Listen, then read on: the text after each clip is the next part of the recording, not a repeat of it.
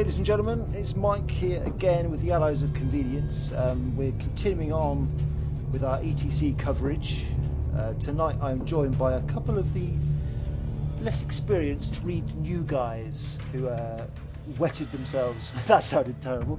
Uh, blooded, blooded themselves at this current ETC. So um, I've got quite the list of, uh, of handsome, lovely people. So I'm joined tonight by Paul Scott. Hello. And you, uh, you were the coach for Team England, right? I was, yes. Excellent. How are you? You good? Brilliant. All the better for speaking to you. Oh. Yeah, but it's Very... been looking forward to it all week. oh, you poor sad man. Business must be quiet. Oh, well, oh dear. Thanks. also, Simon, Simon Weekly.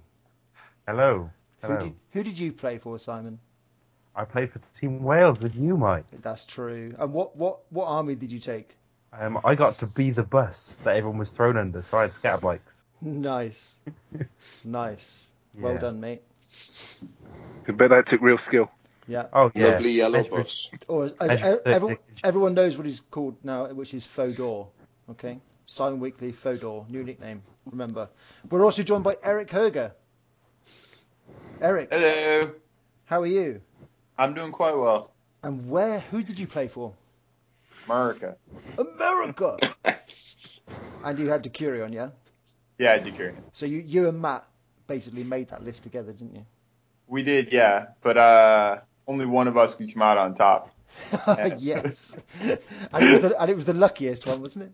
it was by far the luckiest.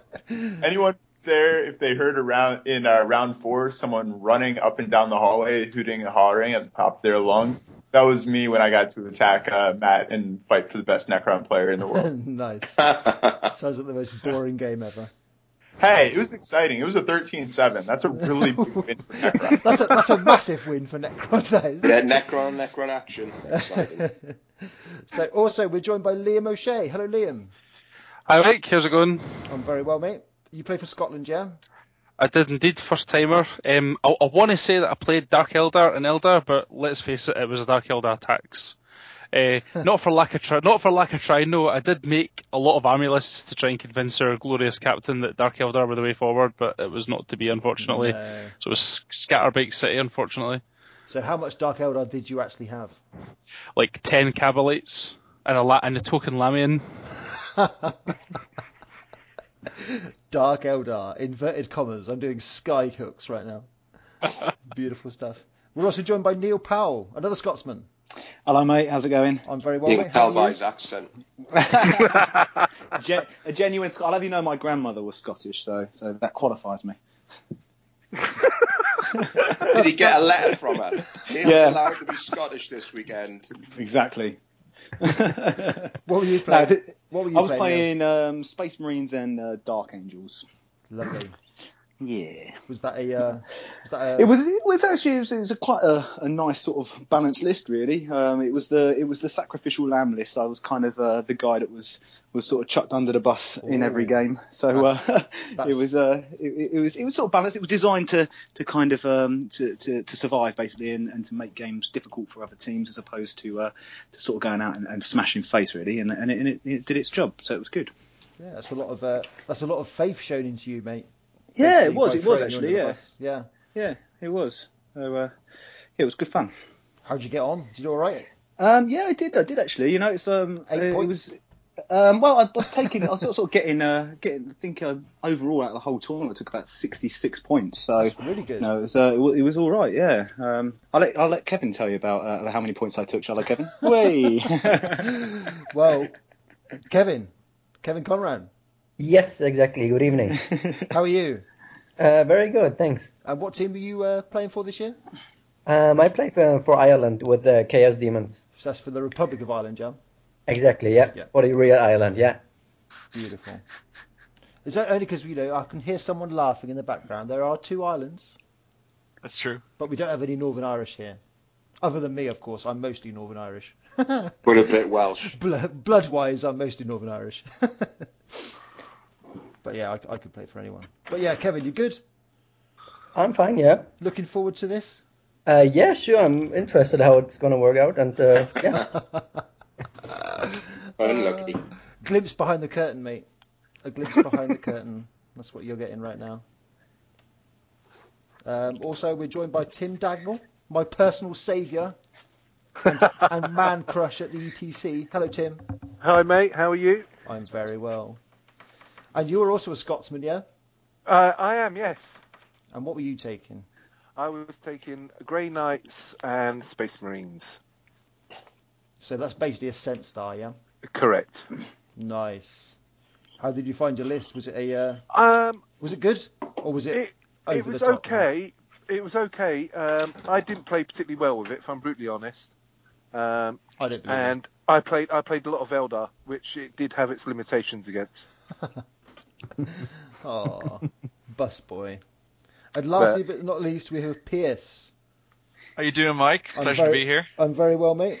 And you're also an Irishman, yes? Yeah, I played for Team Ireland. I was playing uh, Dark Angels and Space Wolves. Ah, a man after my own heart, yeah? Yeah, yeah, we saw that list. We are kind of like, I gotta play that. It was a lot of fun to play, let me tell you. It is fun to play, yeah. But it's very easy to lose with it as well, isn't it? Yeah, you, like a good knight player rolls a six, and uh, suddenly you lose the game. You know, Oh, no, that never happens. yeah, that's that's, what- that's- skill. That's why you bring six Iron Priests, because it only takes one to kill a knight. Oh, they've been wonderful. Well, I only had uh, four battle guard leaders and two Iron Priests, unfortunately. Oh, well, there we go then. There we go. There's there's room for improvement yet, mate. So this is our motley crew. It's very good having you all on, guys. I'm looking forward to this. I'm sure everyone else is going to be looking forward to this as well. So this is basically um, the heads up uh, for everyone listening who wants to be part of the ETC in the future. So I'm going to go through with the guys a few things um, that they've they've discovered along their path to the ETC and how they managed to get onto their teams. Um, so should we just start with how long we've all been playing for? If we go, Paul, how long have you been playing for, mate? Oh, God, uh, what year is it? Um, I've been playing since 1988. Yeah, that's a long forever. time. And then for about um, two thirds of that, I worked for Games Workshop, so it was a different style of gaming for a very long Ah. time. Fluffy, narrative based. Yeah, and I was considered the filthy one. Yeah, you know, like, you know, theme and hobby and all that. Yeah. Yeah. So, uh, yeah, so that was in GW from about 99 to 2010. And after I left, that's when I started getting interested again in tournament play. Yeah. Because I used to play a lot, you know, back in the days of the the original uh, GTs, back in like, you know, 99, 2000, all that. Yeah. And do pretty well. And then when I got back into this, after I fell out of love with 5th edition, um, it was a bit of a rude awakening. Which is Yeah. what got me interested again, you know, just to like uh, meet up with everybody and start playing and really knuckling down. Yeah, that's it. How did you, how did you end up with uh, being the coach for Team England then, mate? Well, um, after going along the load of practice days, because obviously you know everybody knows everybody, Yeah. so it was really convenient. The England team's pretty much central around Nottingham. You know, it's really easy for them. So I just uh, volunteered to go along because I wanted to up my game. Do you know, Yeah. the better people you play, the better you will be, and it helped me like uh, get used to it. And I usually take pretty random lists, um, which I think is good for them to practice against, for anyone to practice against, because you can't really account for the lists I take, whether they're good or bad. Yeah. You know, you know what I'm like. I, I rely on Dyson Wazzy stuff you've not seen for a while, so it's a, it was good practice for them. And then I thought, you know, I really wanted to do the ETC for a long time, uh, but I didn't really think it was polite to go. I want to play straight away, and I, d- I didn't think they'd accept us because I'd be too too random and not practice enough. So I just went, you know what, I'd happily go along for the crack and uh, coach people. Good fun? Uh, surprisingly, yeah, I thought I'd be sat there all weekend. Oh no. No, the coach is like- such an yeah. important role. and think well a lot of, see some teams really think that and some don't but I thought I'd be sat there miffed that I wasn't playing um, but I really enjoyed as well especially after my singles experience a few days earlier um, I was quite glad not to be playing um, but it was really good you know being invested in everybody's games and just you know inspiring people to do stuff and you know getting them to like cheer up and do stuff and you know just keeping them all in the loop it really makes a difference Yeah. and that that's good. So when when the team was doing well, I was really high on it, and when it was stressful, I had the stress of all those eight guys. Which uh, it's a ride, so yeah, it's really enjoyable. A lot more than I thought it would be. I'd recommend it to anybody to coach. them. Yeah, it's good fun. Simon, how long have you been playing for, mate? Um, I've been playing for about 12 years now. I've I've known about you f- since well about six years ago. I first heard your name, Simon. Did you know that Oh, from Stu. from Stu? Yeah, I played it once Yeah. at Firestorm, and Yeah, I played really badly. yeah, it's like, yeah. There's a few guys in, in, in, in Cardiff who could possibly play for us. Just they're a little bit shit. Was what Stuart Yeah. said. well, So you've Well- been you've been having a rocky montage for six years, and you finally got onto Team Wales. Yeah, yeah, yeah, basically. beautiful stuff. Um, yeah, so I played like a lot of armies, played like random stuff, but then I, I started to get a bit more serious with like Necrons and then uh, Eldar. And then when Wave Serpents came out, that got quite serious. But pretty That's like- easy, I'd imagine. well, yeah, yeah, okay. yeah, so, uh, yeah, uh, first time at ETC was really, really good fun. Yeah, Yeah. You did well as well, didn't you? I think you got the highest points, didn't you, of the team? I, I did, but that's like saying a bus is the biggest car on the road. you know, you know, like Nice. if you get to play scatter bikes, I think you have to do like reasonably, Yeah, you do. This is fair enough. especially Eric. when. And to be, oh, sorry, Oh, yeah, uh, sorry, Simon. I'm just going to cut you off. Yeah, the parents. I know, I know you were about to go, go down a very dark path there, mate. So I thought I'd cut you down in your prime. Okay. Eric, are you uh, are you around? Yeah, I'm here. So how how long have you been playing for, mate? And how did you get onto the team? Oh gosh. So I started playing in 1999. Uh, took a couple breaks here and there, as most of us do. You found Uh, girls, didn't you? Or you found boys, one of the two. I found girls. I found sports. Um, Sports, sports. For a time, I found sports. Get out. Water sports. yeah, waterboarding. So uh, yeah, so I've been playing back in the competitive state uh, scene in the states for about four years now. Yeah, Um, mostly playing things that get in your face and charge you. Um, Space Marine bikes and Necrons has pretty much been my bed, bread and butter. Um, tried Wave Serpents for like two months when they were uh, hot in sixth edition. So I got bored real fast. and fell into Uh, a coma. Yeah. So, uh, I mean, getting through the qualifying process in the U.S. is kind of onerous to say the least. Yeah, Uh, we have a qualification system that's built off of uh, getting top four results at major GTs.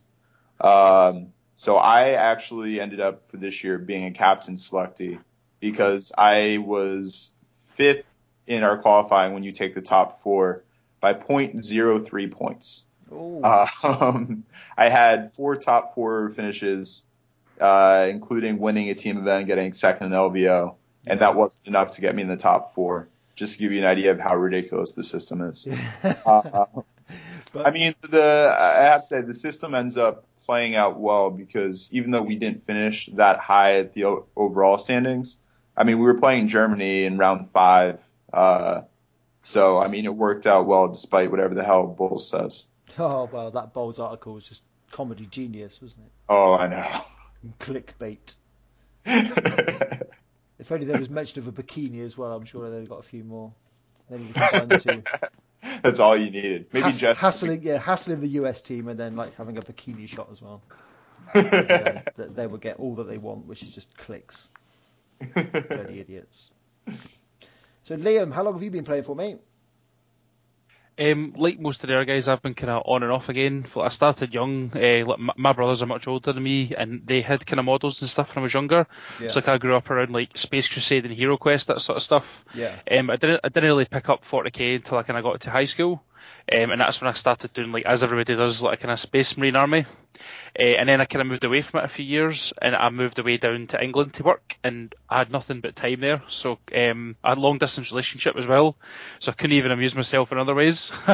so I decided that 40k would be another kind of good distraction to kind of get back into, um, and that was around about the time that the fifth edition Eldar Codex was there, or should I say the fourth edition Eldar Codex was there. And it, my favourite way of doing armies has always been I want to put an army on the table that makes my opponent go, "What? How do I fight this?" So for a long time, I ran three units of ten foot slog and wraithguard Nice. uh, with with two units of harlequins. And you know what? It wrecked a lot of people. It really did because people. This was at the time you could buy fortune and stuff like that. So people people just could. And there's like five up uh, conceal saves from warlocks as well. So like people couldn't shift them. And like, eventually, when things like the Grey Knight Codex and stuff started coming out, uh, it started to kind of get smashed a bit and things like that. Yeah. But um, when um, uh, and I only really started kind of getting back into the competitive scene when I moved back up to kind of Glasgow, and that's when like, the Glasgow area is like super competitive, like Sir Bernard and Simi and, and Blackie at the time, Yeah. uh, who, who was living up there.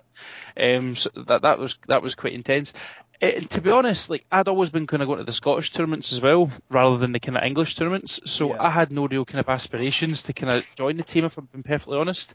But I, I took when when as uh, Eric had alluded to, when the Wave Serpents came out for the Eldar, I thought I want to try and combine that with with my army. So the natural evolution for me was to put Wraithguard and Serpents, uh, and I did that. I, I put my Combine two for Cal- things you love. yeah, I mean, my, my list for Caledonian Uprising this year was 30 Wraithguard and 6 Wave Serpents. Oh, that was it. Nice. Uh, and I was a top Eldar at Cali as well this year. Um, and if I had put squad markings on my bases, I'd have been fourth rather than sixth. Fancy not putting squad markings on your bases. Do you know what though? My my Wraithguard are all metal, so that, that, that, that's my party line. Because at the time when they brought all the plastic kits, Yeah. I was just to say, well, you know what, my Wraithguard are metal. so um, so so um, I once once I finished six A, I got offered one of the, the, the, the qualification spots for, for the team, Yeah. uh, and and that that was how I ended up getting on. Beautiful. So well, well thought and well, well placed, mate, as well. Well, I don't think it'll ever happen again. If I'm being brutally honest with you, it just the stars seem to align at the right time for me with that army. but but um, we'll see. I, I'm, never I'm planning a mech- we'll, we'll see. I'm planning a Mechanicus army for this year, so we'll see how that goes. That's it. Now you got, you got your toe in the door, mate. That's half the battle. Well, that's it. Yeah. Neil, moving on to you. Hey.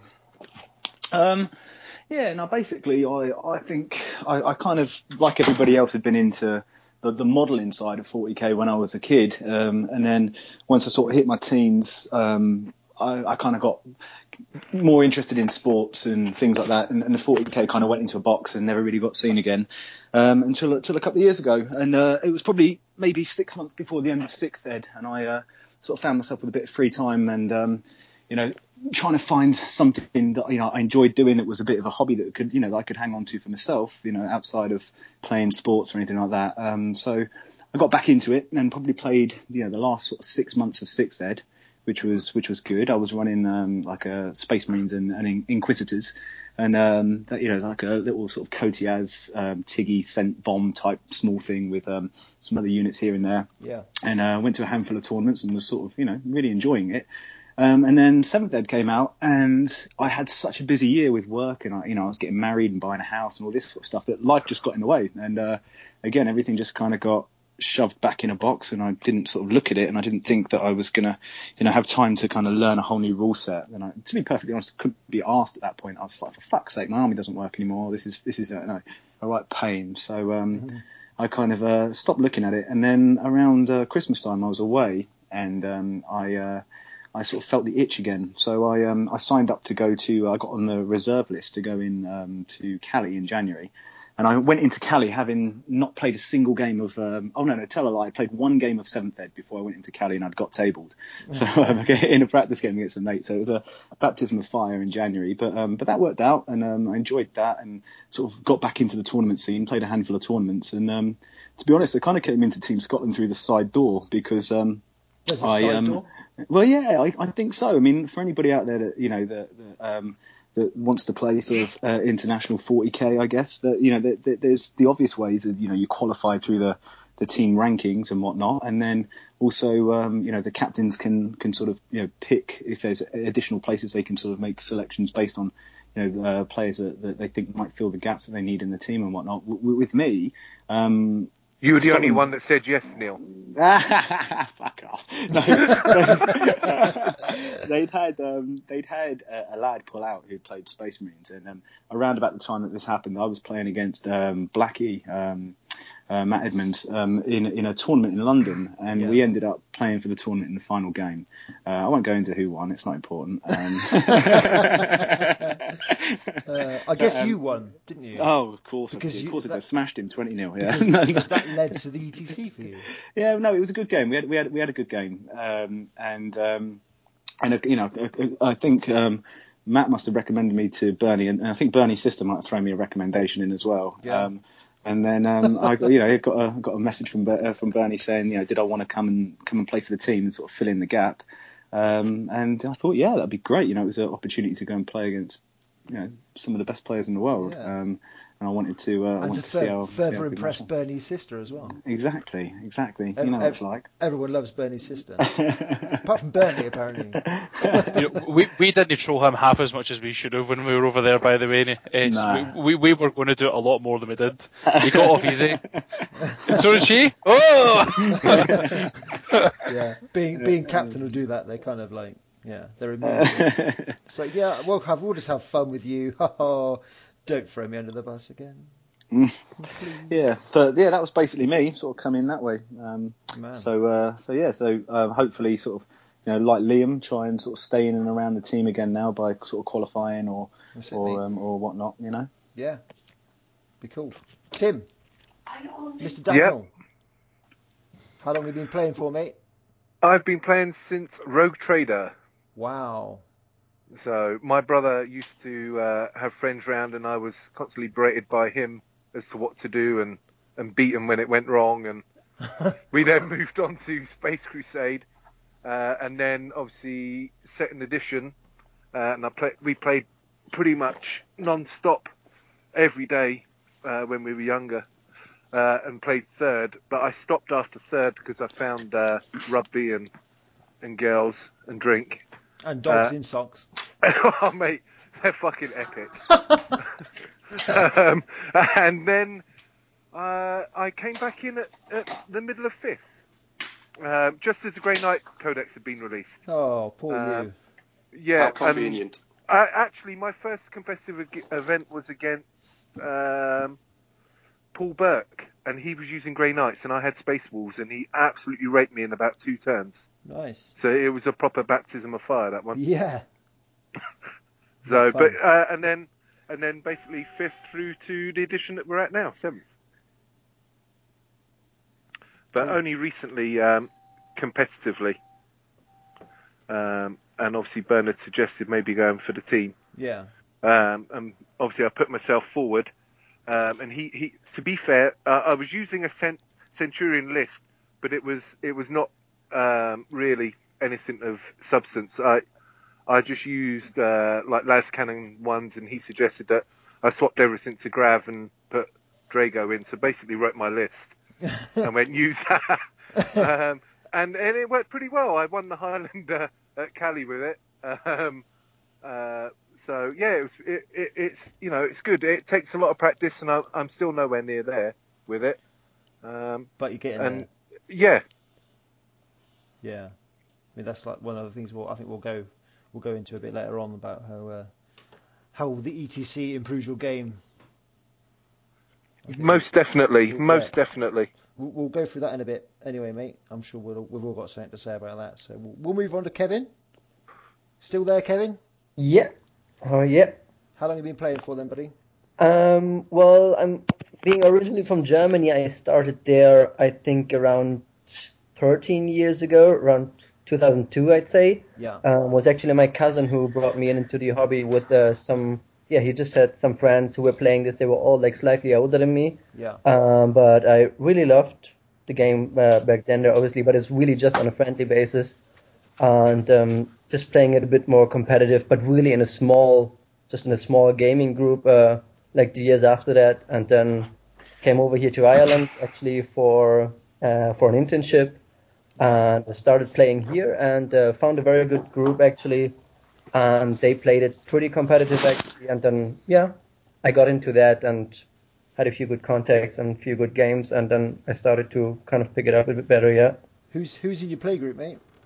Um, it's well, Pierce obviously is one of the guys. So it was basically uh, most of the of the Irish team then uh, who uh, played there, like uh, Paul Pierce and uh, Owen and the guys um, who are also from Cork. They were always around for tournaments as well. Yeah. And so it's actually yeah kind of lucky that I met them already kind of in this in this group than there. Great And- group. A great gaming group to fall into. That is. Really yeah, is. it was, yeah, was very good. And Yeah. um, so I was, I, I'd say myself, like I was probably pretty lucky that I was just there at the right time. And obviously, ETC was always kind of a dream from uh, of me. But uh, as you can see in Germany, it's not, it's not that easy to get in a team there. So. No, Um, no. I was really lucky that I actually got over here and that I got the opportunity um, to uh, join the guys to do this. Yeah. That's very cool. Very cool. Would you would you would you do the the German team if you could? Um, I think actually just reading the um, they have a nice uh, a nice blog there as well, the uh, 40 Kings. Um, just reading from the blog and seeing a few videos or whatever, I think it's actually a good crack with them as well, and they're Yeah. just pretty organized. And I think all the preparation phase with they have in the beginning, with the like two longer weekends where they really just play on and play on and improve the list. Yeah. I think that's really something. Maybe it's something different from I don't know how the other teams did it, but we obviously didn't do it. So No, I think it just I mean- makes a huge difference there. Their their whole like local scene is geared towards the ETC basically. I think them in Poland like the whole thing is geared towards the ETC. They play countless games. They all like meet up, don't they?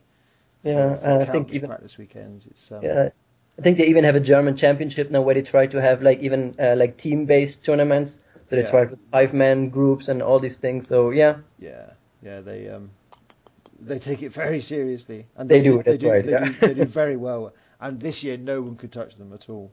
Yeah, no, no one that's could right. even hold a candle to the Germans this year. It was just like, yeah, pretty pretty impressive whoa, whoa, stuff. whoa.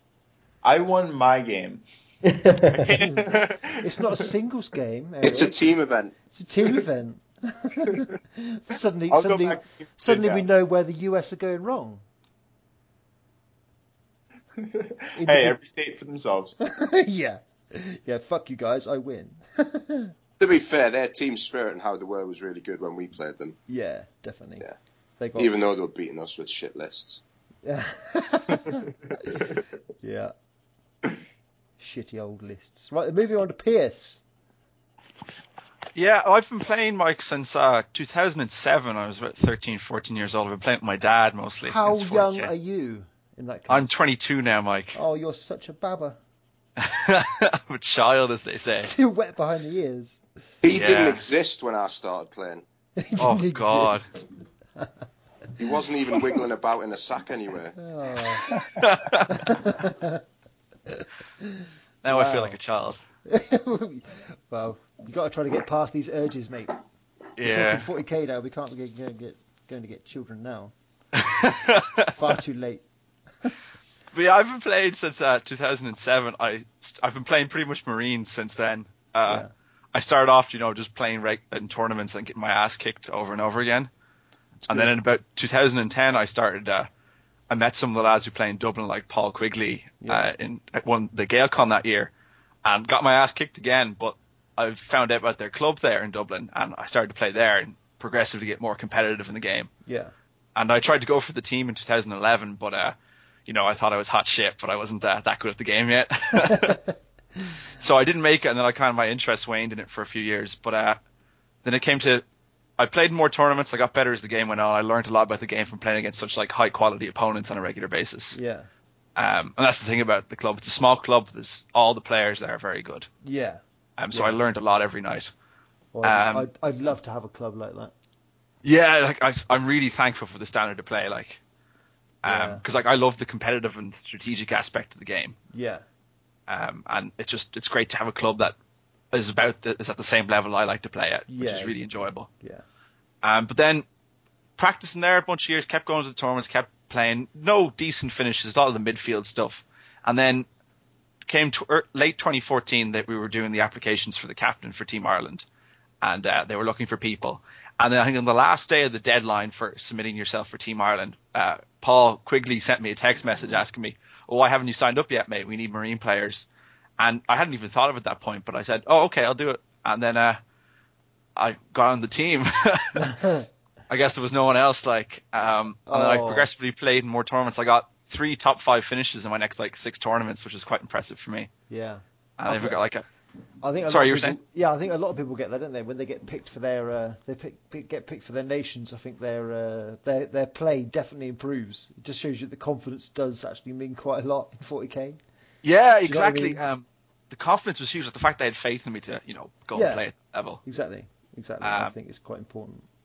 And we started off with me playing Centstar like Tim for I played that for six months straight, and like that's why I did so well at the tournaments as well. I just I was playing the one like before I would play lots of different lists Yeah, of Marines, but they stuck me on one list and told me just to play nothing but that list. yeah, So I played that and I got very very good. And I learned a lot. Like I'm sure we'll, we'll touch on it later, but I learned a lot about list building during that time as well. yeah, yeah. Like- Like this whole year has improved my game in 40k more than I would have ever improved just competing in tournaments normally. No. Like I've learned so much this one year. yeah, definitely. Um, but yeah, that was how I got picked for the country then, and then I just kept. Uh, I lived up to the standards my captain and my team held me to, and just did my best. Mm. And I had, I did pretty well. I was playing Thunderwolves, and I played. Uh, we, we designed me to kill Imperial Knights for the event, so I played against a lot of Imperial Knights, did my job basically. and you only had two Iron Priests. Yeah, only two Iron Priests. Uh, Bizarre. yeah, I, only, I only say that because the AP one and the Iron Priest is so. yeah, the AP one is huge, but uh, Yeah. I like the Battle Guard leaders, so. Ah. Um, yeah, it's, I've got to say, like, if anyone out there is uh, thinking of going for it, like, definitely do it. Good fun, isn't it? it's it's so much fun, so much fun. Yeah, it's great fun. Right, then, guys, we'll go on to like a more of an open um, structure of this one now. So just feel free to pitch in when there's a moment's silence. Um, just want to go on about your, your preparations as, as a team and as individuals. Uh, how how did you come up with your lists? Did you did you have any part of your own list creation, or were you pretty much given it by your by your team? So feel free, anyone. All right, I guess I'll start with this. Um, I guess I broke the golden rule of silence and decided I was going to build my list with a dirty, dirty Welshman. Uh, so, you know, it came about that uh, both Matt and I were working on very similar lists at the same time. yeah. I uh, was smart enough to steal it from a local guy who you guys probably know, uh, Neil Gilstrap, who Yeah. used to yeah, the Eleventh Company podcast for a very long time. No, Uh, and love the man well. Oh yeah, he's fantastic. Yeah. Uh, and he'd been playing around with it a while, and he was a very big believer in the hyper MSU, and was just destroying people with the, uh, you know, just the damn durability of the thing. Yeah. Uh, so, you know, we're, we're rather good here in America of just finding things we like and taking it for ourselves. So uh, I went ahead and took that as the basis of the list. Um, and really, it was theory testing with Matt and a couple of my buddies back in the States who play crons, uh, mostly Neil and a guy, uh, Werner Born, yeah. who's uh, local to our area. And we uh, played around with a number of different combinations, mainly focused on building a take all comers list that could defend. Yeah. Um, and you know, we ended up with a Necron list that had some of the Wraiths in there that you know are definitely part of the strongness, but also putting in a destroyer cult that was allowed you to play the Maelstrom much better than a lot of the other Necron lists, and allowed to have some sort of, um, you know, some sort of shooting, some sort of counter to scat bikes, which they do very well yeah, very good. and just made it not not as predictable of a list.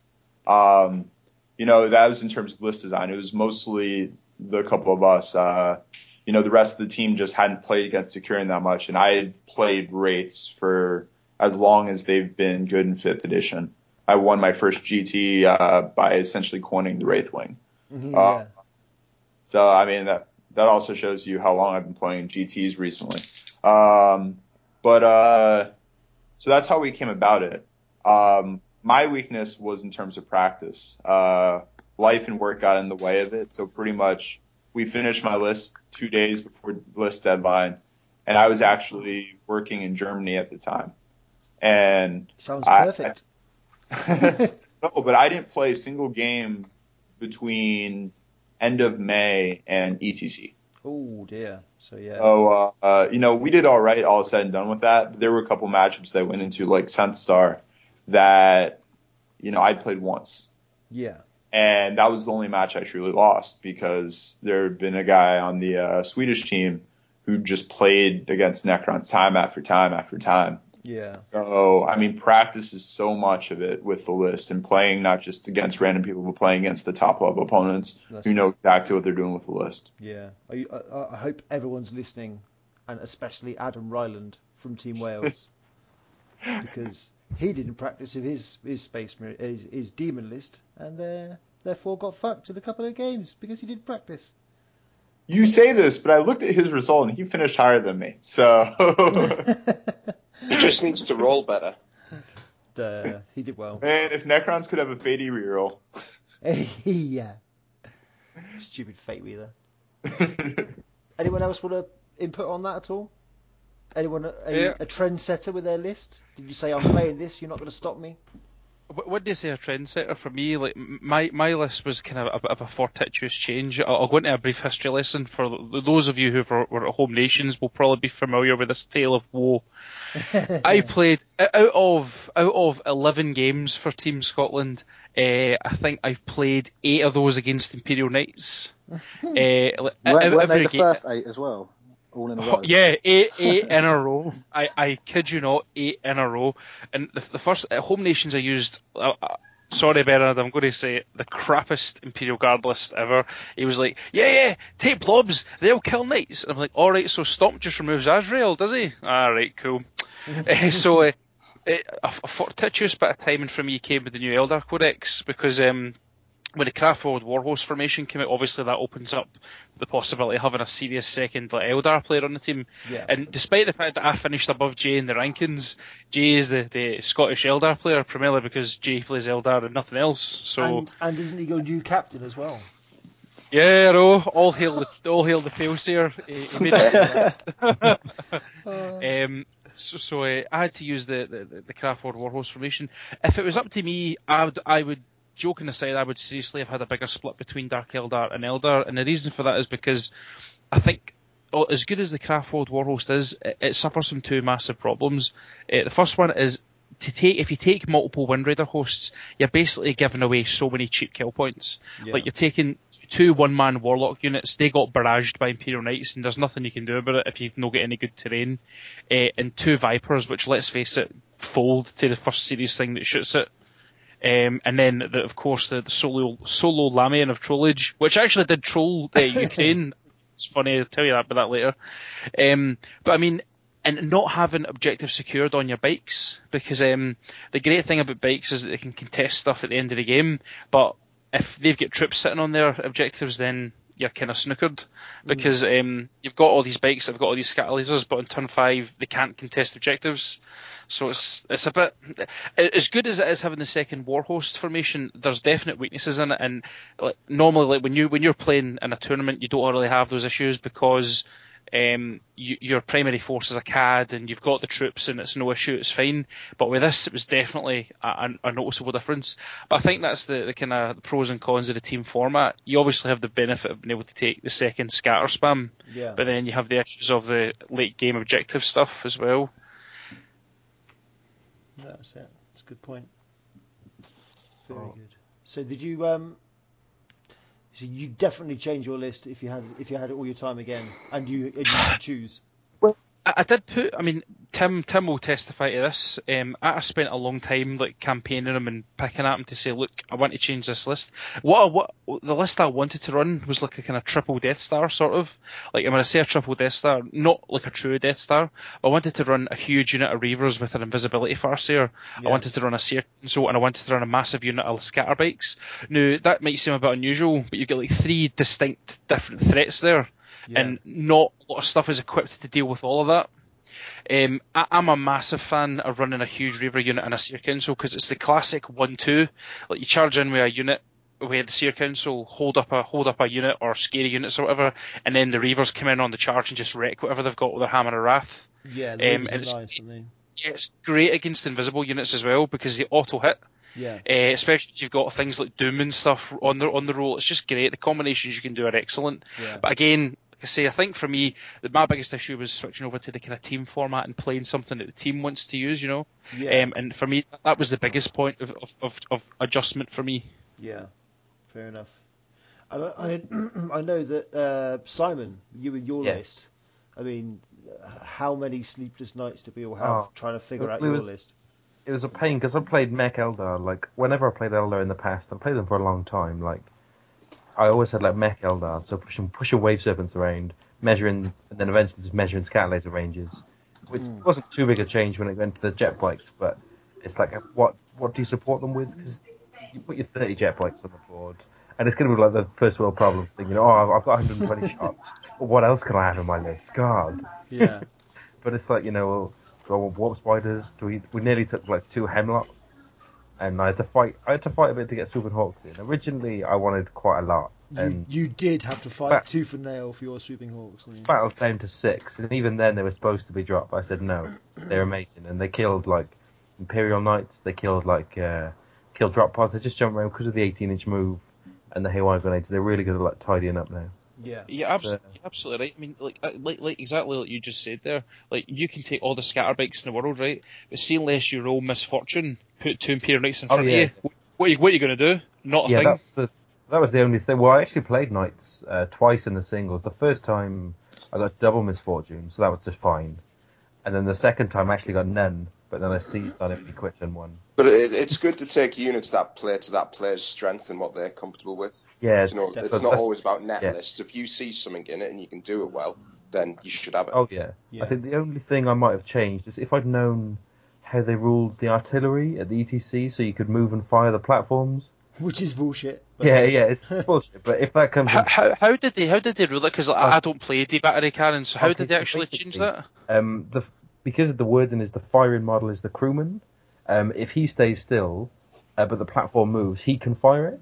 But in artillery, it's specific that you measure range from not even the model, but the barrel of the gun. So you go on your deployment line, and then the crewman on the deployment line stays still. The battery goes to two inches in front of him, so that's two inches forward. It's a 40 mil base, so that's like an inch and a half, so you're on three and a half. And then the gun's another like inch or so off, so you're actually like nearly five inches in front of your deployment zone, turn one. And you can, and then the other crewman who's not firing can actually move in front of the gun, so that next turn he stays still and you just leapfrog. So you can actually Filth. start, you can actually like push aggressively with your batteries. So if you That's take like nine, mental. yeah, you can just put them on your line, and then you take like a warlock in each for the plus two cover, and then you just push them all through ruins in like I've got two up to toughness seven batteries, and eventually there's gonna be no more board for you to hide in. Like, oh, no way, man. like so if I know, if you know that in advance, you can make a totally different list because you just take Yeah, that bad- the avatar. You don't even That's need bad news. Yeah. Yeah. The avatar was the other big thing for the fearless and wrecking. So, so did, they- did you just rule that on the day? um, well, it was in the singles. They, one of the judges ruled it, and again, Oh, the uh, artillery movement, yeah, it came Yeah, halfway found- through the singles. I found out from one of our players who'd had it done to him, and I said, "What? Really? Is that true?"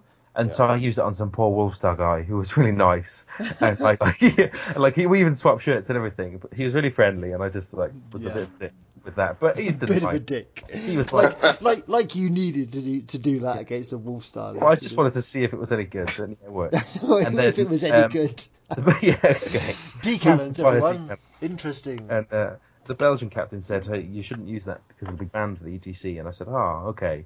And then I bumped into Neil and I asked him, "What you're you going to rule this?" Because he was the head ref, and he said, "Oh no, it's definitely going to be you can move and fire them." So I thought, "Oh well, in that case, you know."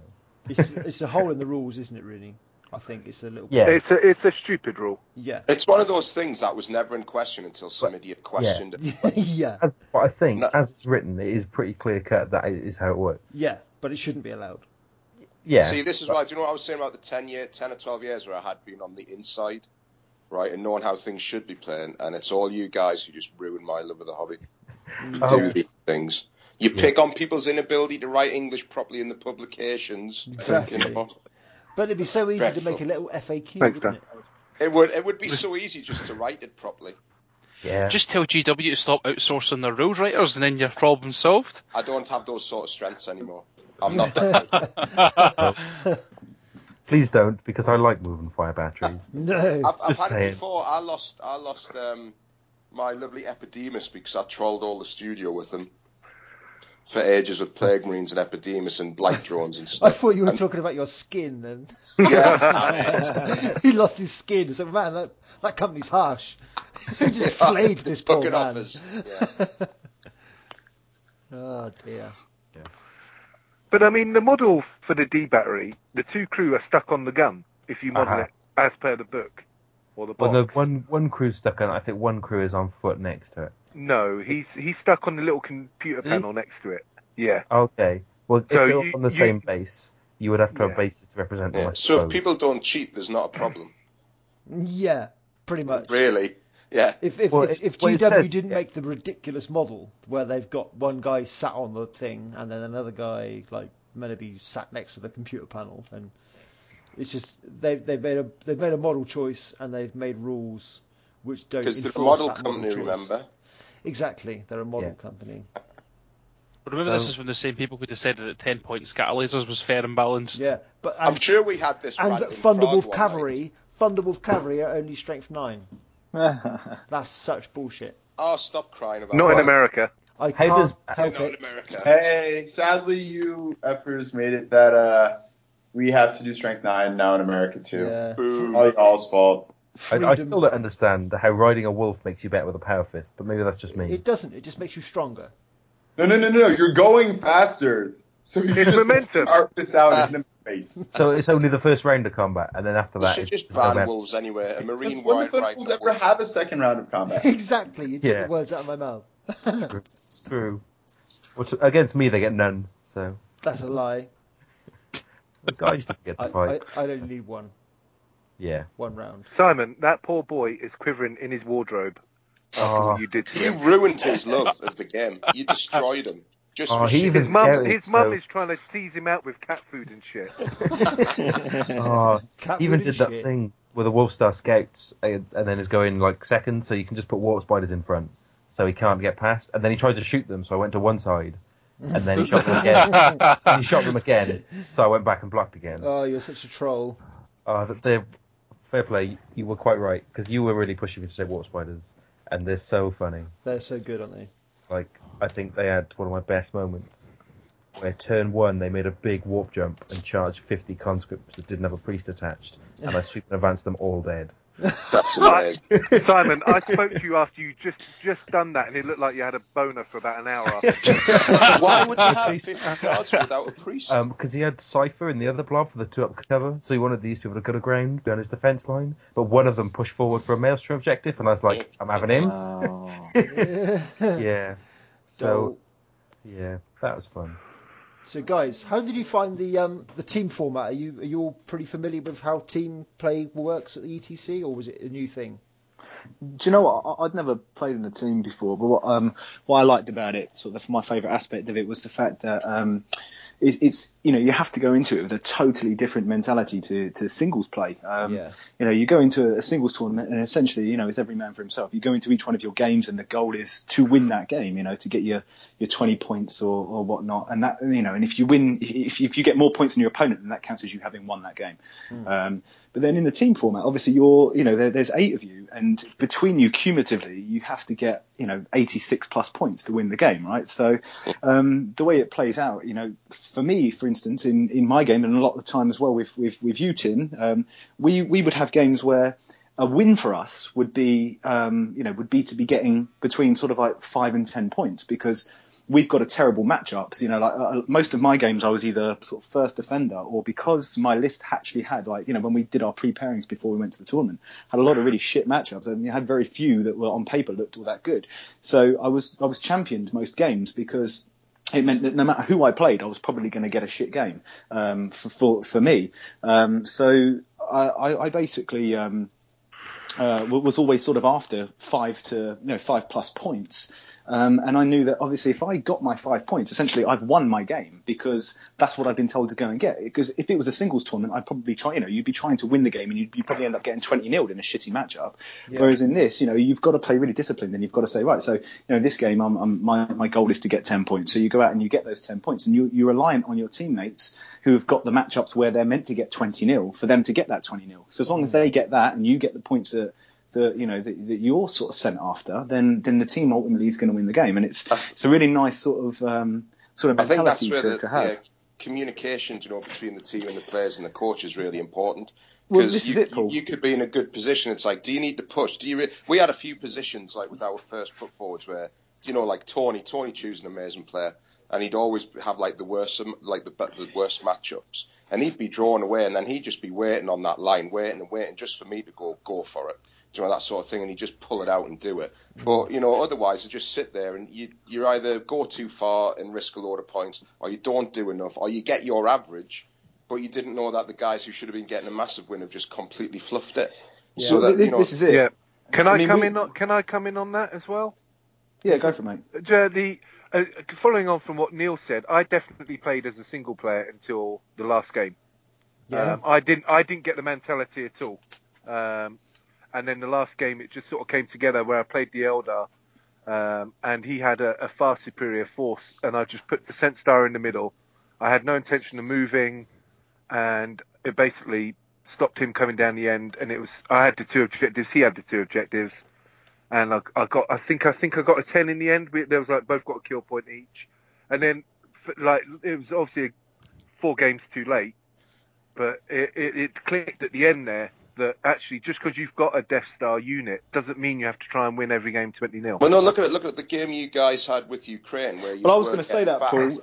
Yeah, I- And- and I, I was I was going to ju- ju- mention that obviously because I wanted to give you a little bit of a big up on that one because um, you know as I'm sure Mike and that will go into when they talk about their you know when what Team Wales do, do their sort of like main tournament reports, the, the Ukraine were somewhat difficult, let's say, to uh, to, to, to to play against as a team. Um, so no, uh, Ukraine were fine. There was only one Yeah, or two yeah. absolute cunts. Yeah, there, there, there, team. there were there were two guys in their team that I think were um, were, were you know were, were less than kind of uh, well let's yeah let's just call it what they are. They were fucking arseholes, weren't they? To be honest. Yes. Um, but um, but basically in that you know one of my sort of favourite memories or favourite sort of um, ex- pieces of experience from the from the whole thing was the, the camaraderie which happened amongst the home nations in in our game against uh, Ukraine because you know uh, I'm sure we'll touch on it later but the venue itself you know the, the, the, conditions there were pretty hardcore. I mean it was fucking 36 odd degrees every day when we were in there. Uh, it was baking hot and um, we were playing in you know we had some very very tricky games against the Ukrainians. There was you know, as I say there was a couple of players who who were sort of you know weren't behaving themselves let's say in their games and um, we didn't have a ninth man which you know is a huge huge thing the coach I mean I can't sort of like um, having not had one in our team I can't really sort of um, express how important I think it is to have somebody walking around and telling you what you need, you know, like you need to push or you need to hold, like Paul was saying before. And um, both Team Ireland and Team uh, England were, were such a huge help to us in that game. We had Paul Quigley and a couple of the other lads from Team Ireland sort of like coming over to our tables and sort of saying, look, guys, you need some water. Do you need anything? Can we get you something? Because they knew that, you know, that our game between Ukraine was really tight and Yeah. that we could, you know, we could pull it out the bag, but we just needed to be focused. And, you know, I think they appreciated what was happening in some of our games. So they sort Yeah, of so rallied around because they were us. real, they, they thought it was really weird when I was walking around your tables Yeah. with the score sheet, and Paul was asking about, it, and as soon as I explained the situation, he was like, "Shit, that's not on." And I even got uh, Sparks from uh, the team manager, the American manager, and he was like, "We'll get the guys water and stuff like that." Yeah, it was But like, mega. uh, like It was you it, it was it was Yeah. it was absolutely epic. Yeah, Yeah, and- and then- massive props to you, Paul. That was absolutely Yeah, 'cause a- Paul. Paul was coming up and down the line, basically like coaching for us. He said to us, "Look, guys, you know, obviously I'm not going to do this throughout the tournament. For this one game, though, you know, I'm gonna I'm gonna sort of double up coaching for you in England, and you know, let me know how you're getting on. How many points do you think you're going to get out of this game? I'll tell Bernie." And then he came back down the line a couple of times, said, "Okay, push for this, push for that," you know, and it was just, you know, well, ju- hold where that- you are. It was massive. I mean, I would have done it anyway. I mean, I, I appreciated the beers and pizza afterwards, right? But um, it was just, it seemed to me just why wouldn't you do that? And it was an arse situation for you guys. But to go back about what you're saying about the team thing, just that you were in a really, really bad position. But as soon as you all knew the position you were in, you went and played out your arse and got that draw. Yeah, Just from knowing that the other people knew what you were doing. And let's be honest, even though that was a draw that game, that was a fucking epic win. it was. Yeah, it and it was a win for us. in, that, that that game was my fav- favorite moment in the whole tournament. I trolled the shit out of the Ukrainian captain. Basically, the, the, the, the Yes! Farsight, yeah, yes, the far he- beat me right, but I, I see see I got three points in that game, but we were literally on the draw. So like every point, if we'd lost one more point, that'd have been a loss for us, you know. Yeah. So like it was the, the perfect score, you know. But um, it was so unlucky for me because I was holding all my stuff in reserve because it was the Farsight bomb I was using. Yeah. I was like, I need to keep my massive unit off all costs. But even with my blooming rerolls, everything came on. So it came down and deleted my um, my, my double first unit, even with fortune and invisibility, which was a bit of a painful blow. Um, And then he kept wailing on me and kept wailing on me. And on the final turn, uh, it was like Paul come over and says like, you need to try and get what you can get. And I'm like, right, okay. So I had, he had one marker drone that had assault moved away from the rest of my scatter bikes. And on turn five, he'd forgotten about the solo trolling Lhamean of Justice that ran out. And I so shot his gun drone, charged it, killed it. Now, if the game had ended then, she was getting executed and I was going to lose another couple of kill points. Yeah. But it ended on turn five with like this Lhamean standing in front of the Farsight bomb. And it was like, yeah, game over. it, was so, it was so funny. Oh, justice. But Yeah. at I the end, love at the hearing end, you justice. could see from their faces they thought they had won. They Oh, thought yeah. they'd won that round, and then Oh. obviously it came up it was a draw. I mean, they literally crumpled.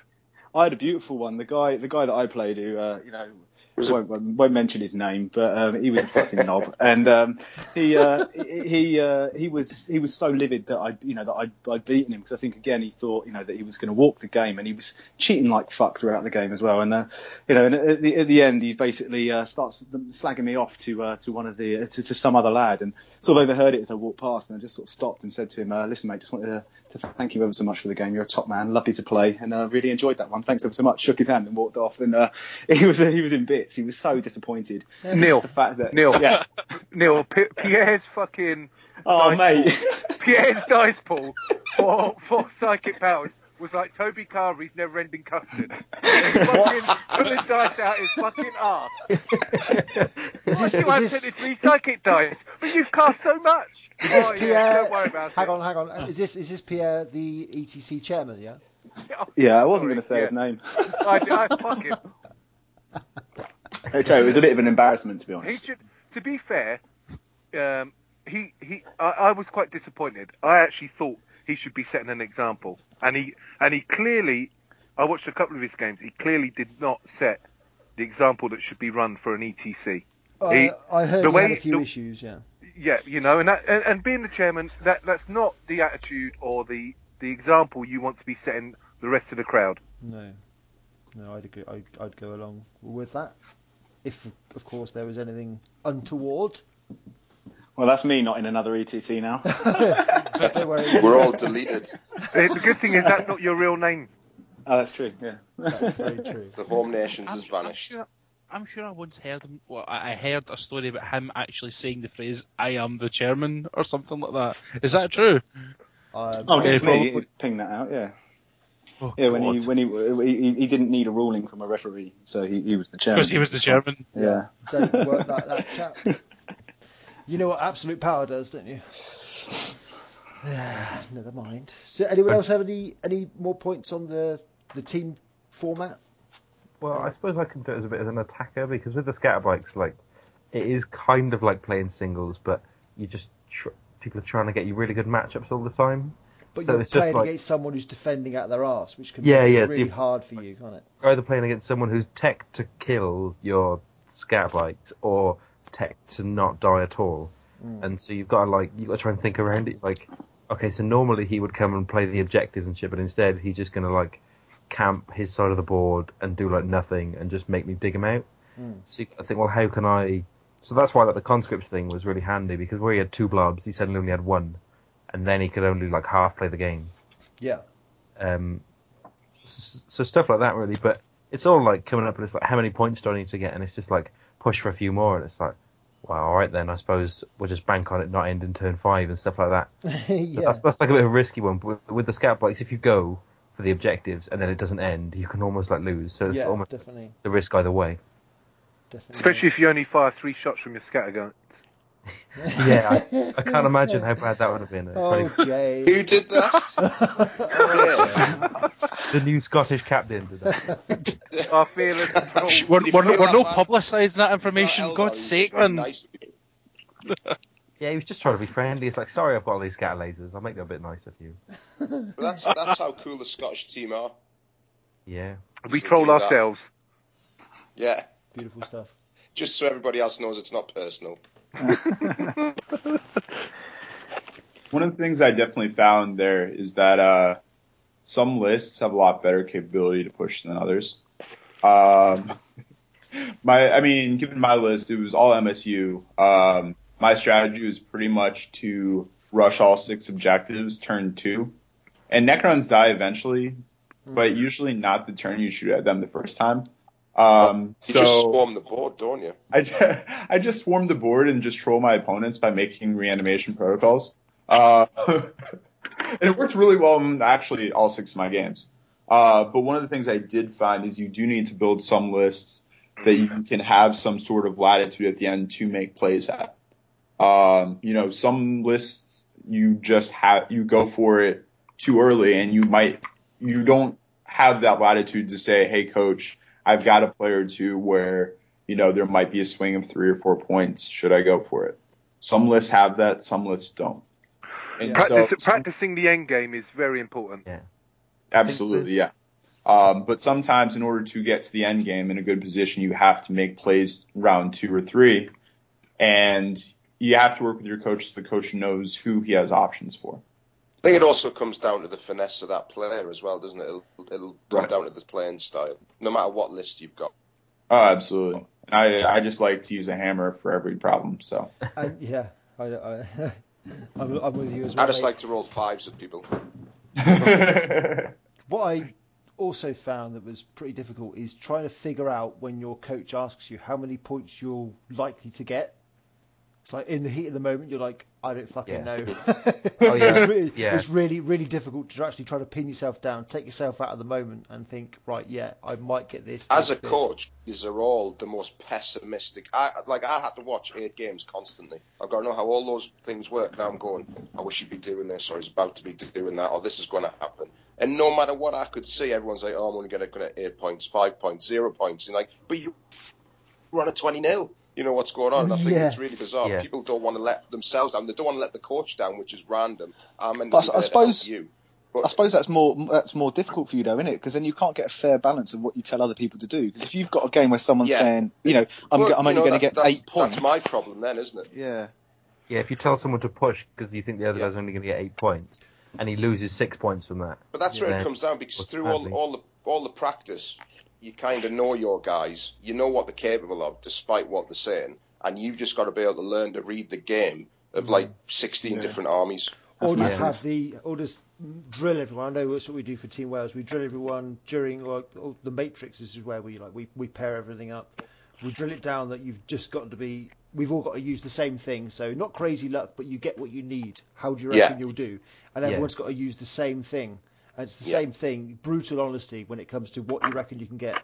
And it Yeah. might be the case that sometimes you generally don't fucking know, but We're we're too pessimistic, but do you know what? That's a lot better than being optimistic about it. Well, it can be. the- it thing can't is- be. yeah, 'cause it, yeah, it could it could make someone push. If you if you if you if you think that over in three four games you're losing two points a game, then um, you might make someone who's defending push, and they might lose, and it might turn that draw into a loss. That's on my score sheets. Although all the coaches always hide all the score sheets, mine were like, irrespective of what a lot of the guys said, there's two or three that would go right. This, exactly what they've said they're going to get, or about five points more. yeah. But the others, when they're dead pessimistic, I'd, I'd usually have them at completely different points from what they'd said. Yeah. No, quite a bit. Because, Well, but that, that's my job. You know, I've got to be able to judge that and Yeah. know that player. Me and me and Pat, so- me and Pat had some kind of uh, wink nudge system worked out after day one, where the, I, he asked me how I was going to get it done, how you know what I was Yeah. expecting to get, and um, yeah, I tried to make it sound like I was, oh my god, it's going to be a draw, but I had a plan. I knew I was going to get twenty, Yeah. so I was trying to Yeah. make it clear to Pat. It's like, yeah, when I say it's going 50-50 and I wink, scratch my balls, and pull my left earlobe, it means I'm about to push some shit in. if, if I'd had the forethought, I would have just taught all the guys Geordie or something like that. Oh, I Yeah. forgot. That would have confused everybody. Yeah, It is a challenge though, because like I mean, see to try and predict what you're going to get. We, we done the same. We had like pre-pairings matrix, um, a pre-pairings matrix for each team, and then we thought, right, I'll get, I'll get ten, maybe fifteen, or I'll, I'll get gubbed to that kind of thing. But, I mean, th- the mission and deployment are so critical, and I- it was really, really, it was a really bizarre situation for me because.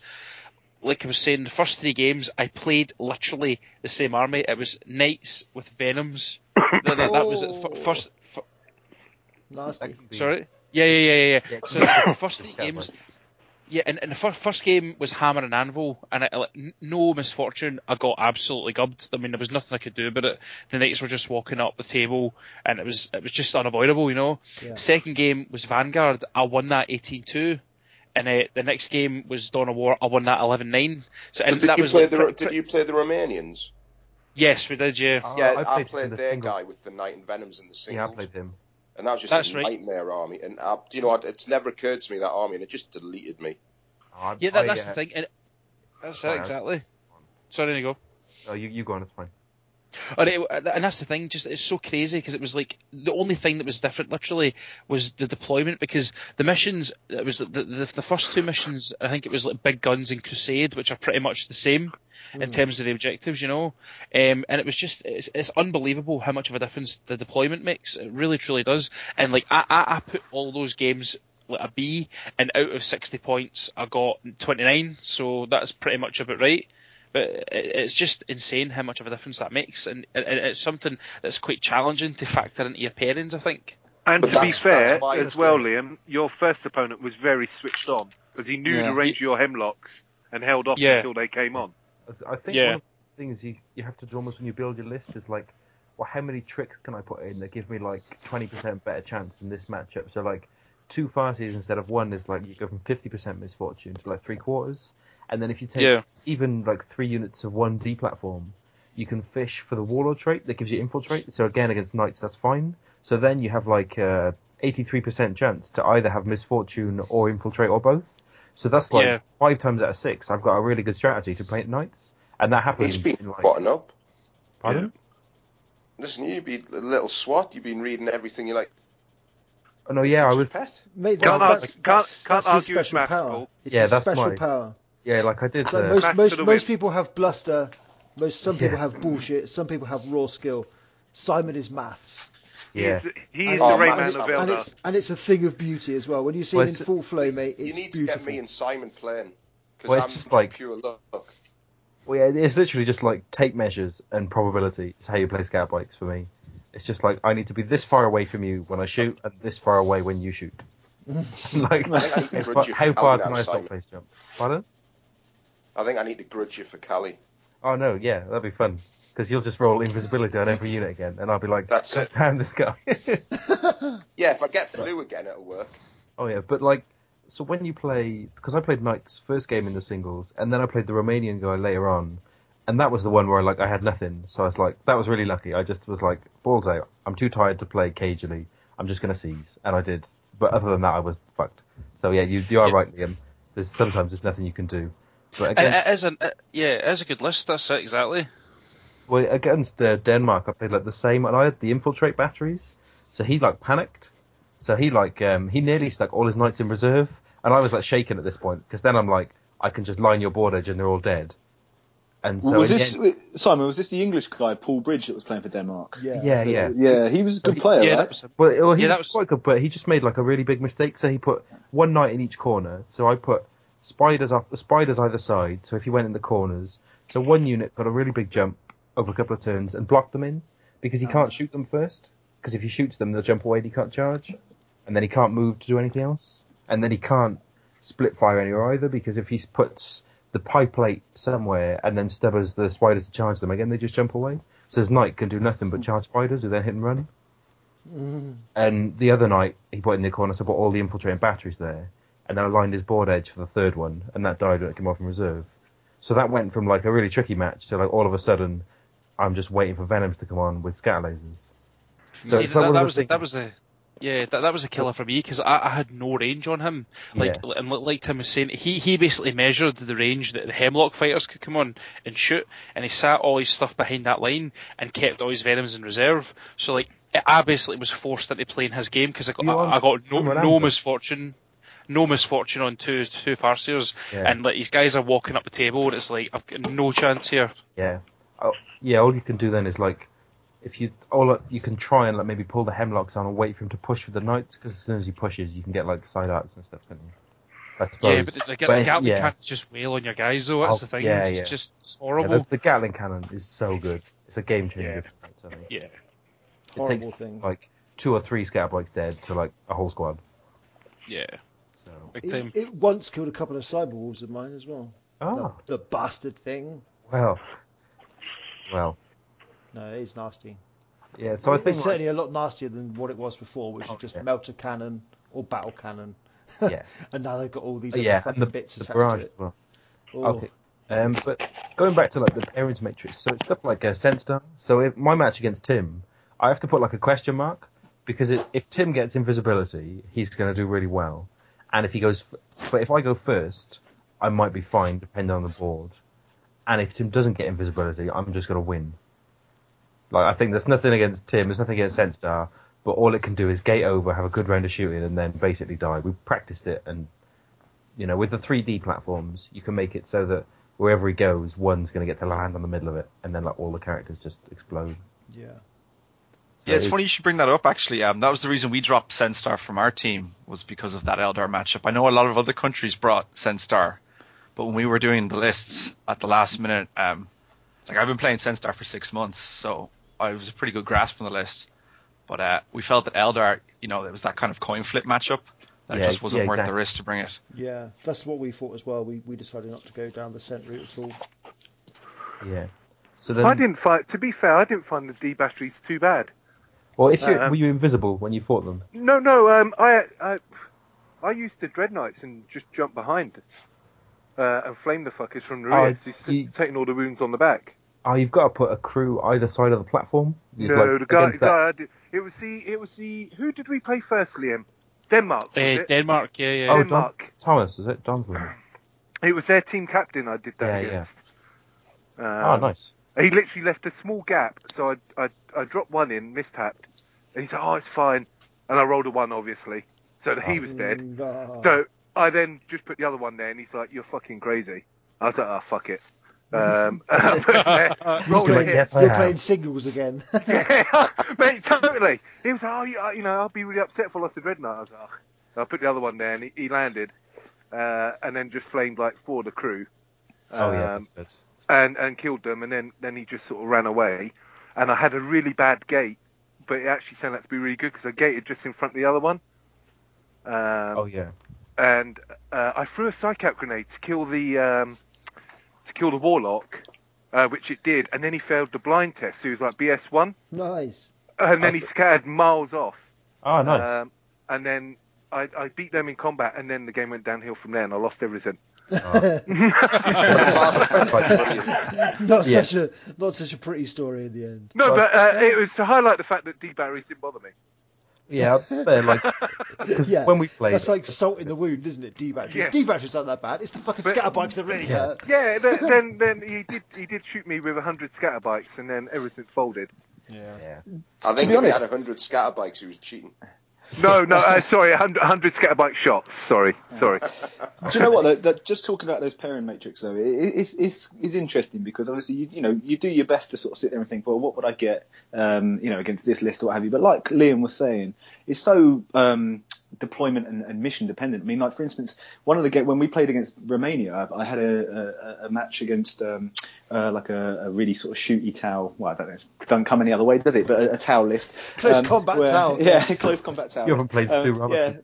No, um, but I, I played against this Tau list, and I think I'd put it down as a as a B, as a game that you know that I could I could sort of get points out of, you know, do okay against. But it was one of those games where the stars kind of aligned, everything sort of went right for me. I got the right warlord trait, like the infiltrate warlord trait. I got to go first. It was on the right deployment, and it just basically meant that you know uh, it'd gone from being a potential sort of B to C to an A, and I was going to smash the guy because everything was sort of set up for me to win, the, you know, to, to to win the game off, you know, off the bat with a with a heavy alpha strike. So And then- I'd given you the tutelage as well, Neil. of course you had, yeah. yeah. It was all down to you, bud. Um, Well, no, I'm not taking all the credit. I'm just saying.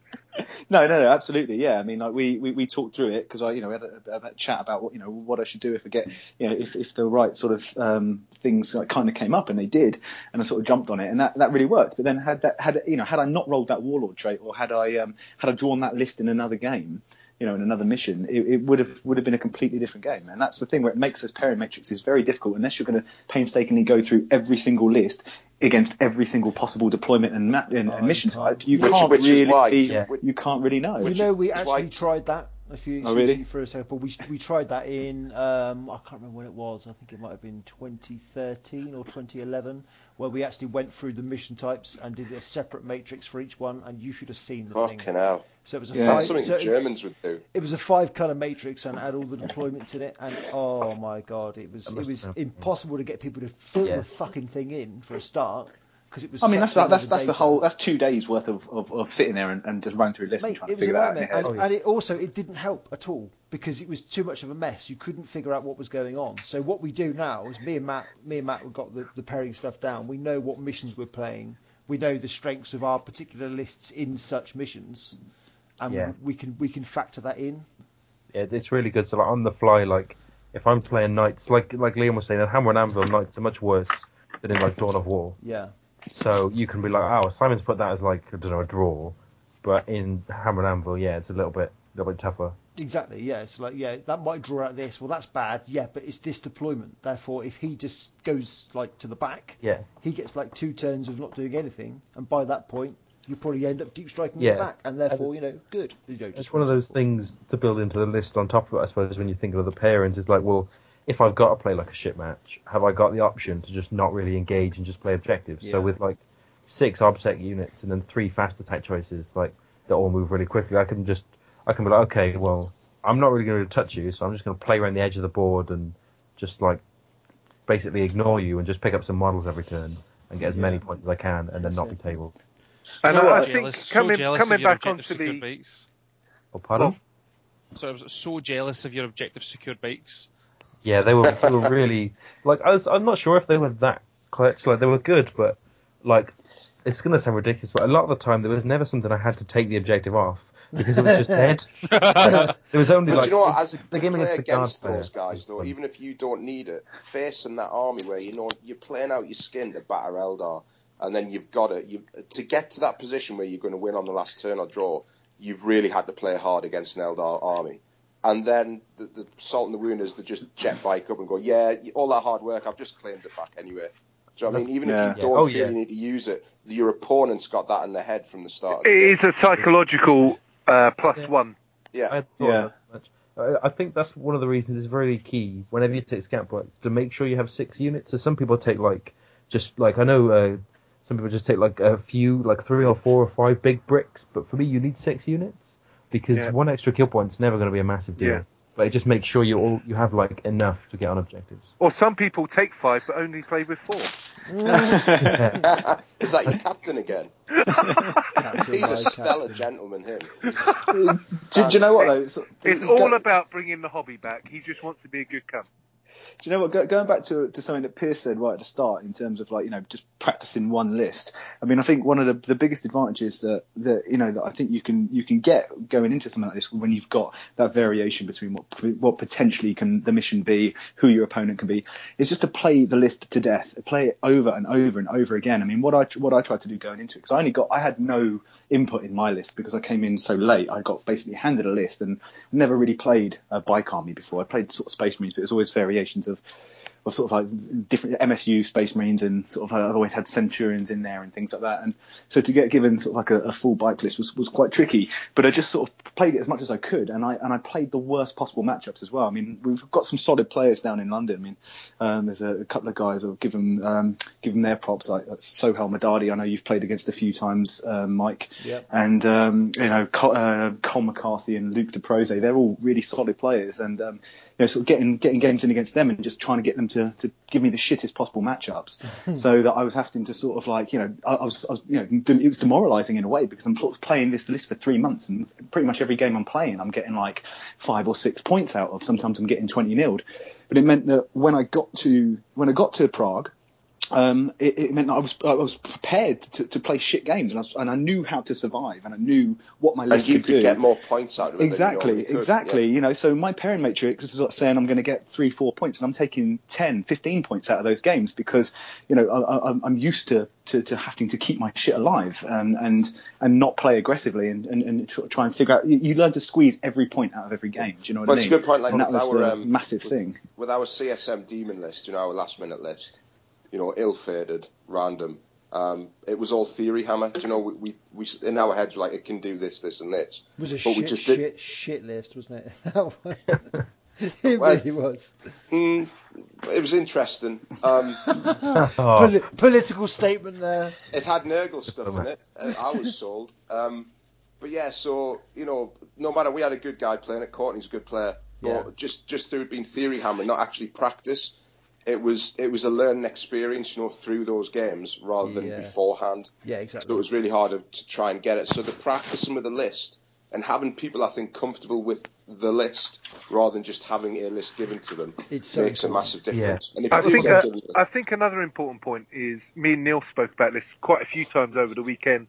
You know, with like maybe not so great scores uh, for myself, and I mean, obviously Neil was like, "Well, if you're expected to get you know three or four points and you come out with eight, that's, that's a win. amazing. Yeah. That's a win." And it, it, you know, for anyone that's thinking of doing ETC, that is something I think that you need to accept quite early on, and it will make Yeah. your games easier. If you only get eight points, don't be demoralised.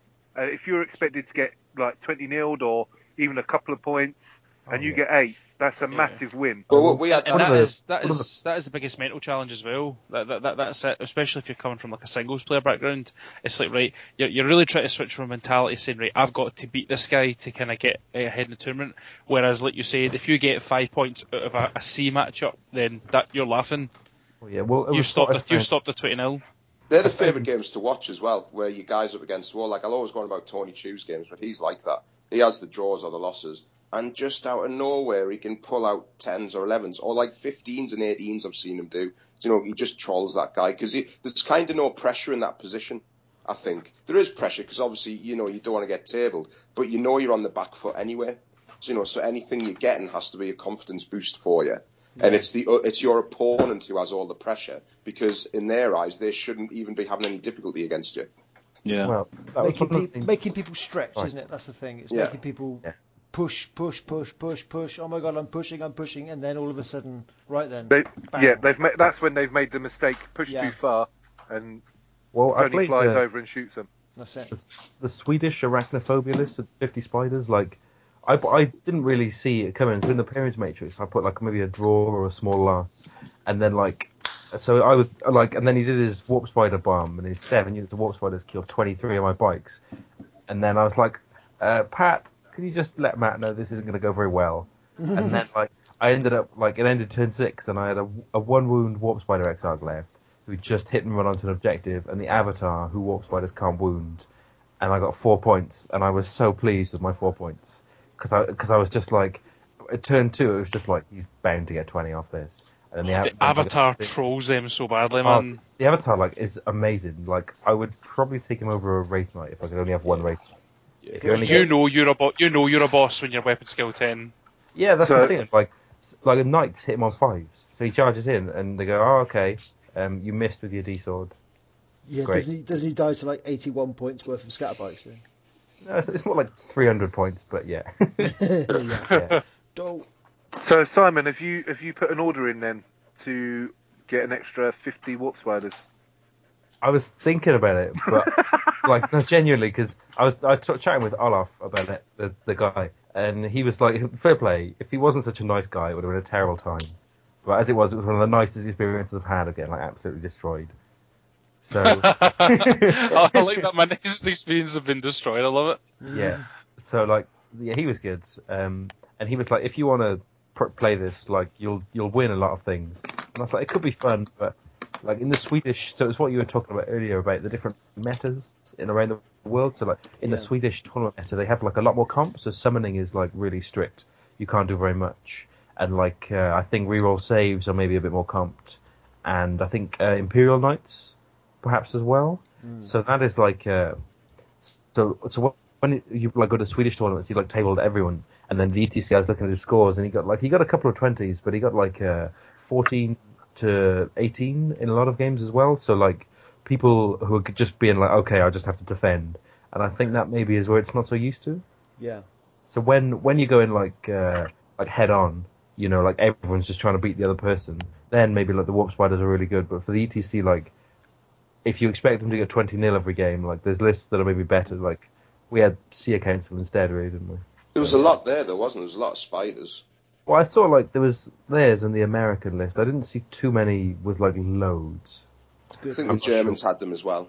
Oh, did they? Oh, Like it wasn't a full spider arm, but it was quite a lot, quite Yeah. a lot in that list. You know, Sorry, Was there, like no one, 16. so there was an old army that had like the, the, the a, a load of the ballistic skill five ones as well. yeah, that's that was the the Swedish. Yeah, the Warhost. Right, right, right, yeah, yeah. Yes, I, I yes. read that and that was like, oh Oh. my god, that's horrendous. Yeah. So I was just like, oh, it'll be fine. I'll survive the Alpha Strike. But yeah, in the end, it just does so much damage because it's got the guaranteed six run. If his deep strike goes a bit badly, he can run into range. That's the thing. just That's the back big out. thing on that on that list. That Oh. guaranteed six run is massive. And I even got to pick the board, so I was like, which is a quite empty board, but there's just always enough he can hide because you got to shoot one unit at a time, and you go, oh, you can hide four guys from this unit, so he loses one. That's not a big deal. And then the next unit maybe kills one, and you're thinking, I've just fired 20 shots, and I'm only Yeah. one guy. And more importantly, he never has to take that test. Yeah, Yeah. He, never, he never runs away. That's really big for spiders. For combat, you can tie stuff up then, like guaranteed. Yeah, Mm. big Like, time. in, like Imperial Knights, you can just tie up and be like, yeah, okay, you didn't stomp the X out. I'm Yeah. fine. Yay. I'll never forget the first time I played uh, Warp Spiders in the new edition because like, I was just assumed they were the same rules as the sixth sixth edition codex, and uh, the guy was like, "Right, I'm going to jump now." I'm like, "You're going to what?" And then like that was, that was like that was like the, the, the start of the trollage, and I'm like, "Oh man, oh, Yeah. it's so good." It is good, very good. So, guys, I want to move on to um, how you found uh, the language barrier, the ETC. Did you have any issues at all with uh, speaking I- English? I, I, I reverted to traditional English, i.e., pointing and shouting, and Nice. hoping that that, that broke the, the language barrier. Did, uh, did, it, did it work out for you? Um, pretty much. To be fair, I mean, we did conquer half the world, so most people do speak pretty good English. A Scotsman Yeah. saying, We conquered half the world. wow. oh. I don't believe this. So Well, uh, yeah, um, but no, I mean to be fair, we were we were maybe luckier than, than other teams um, with our with our pairings against other nations that that we, we, we, we got very good speaking foreigners I think compared to I compared to if we went there and had to speak theirs. Uh, uh, you know, we definitely Yeah. came out. Oh, yeah. I think our our only difficult one was Belarus. I think, uh, but they still spoke better English than I than I do. Yeah, Yeah. definitely. So, like, I mean, yeah. as, as as as like English-speaking home nations, we are so lucky. The fact that everyone speaks such good English. Imagine Yeah. if the ETC was in French. We'd never Ugh. go. Oh, yeah. No one would ever go from this country Oh, because we wouldn't be able to understand us. It Yeah, I, I didn't know about that rule that you had to apparently speak English at the table until Yeah. just before we went, because apparently that's like an infraction. Yeah, Yeah, but like really so serious. many other things, they can't really enforce it, and a lot of it comes down to trust. Yeah. Yeah. Well, you Yes, can. like you can. You can take. You can tell the Ukrainian guy to shut the fuck up. Yeah, like, Yeah. so that was When the we, were, when we were playing I- the Romanians, the French, and the Italians, they had to sometimes. But you know, you can just tell by how they were playing the games and from the body language. They weren't they weren't being arses. It was No. just Yeah. genuine stuff, you know. Yeah. But I've got to accept that because I'd go around the tables having banter with the guys, right? And because it's just English to an English person, uh, like quick and fast. They, for all they know, I could be telling them what to do. Yeah.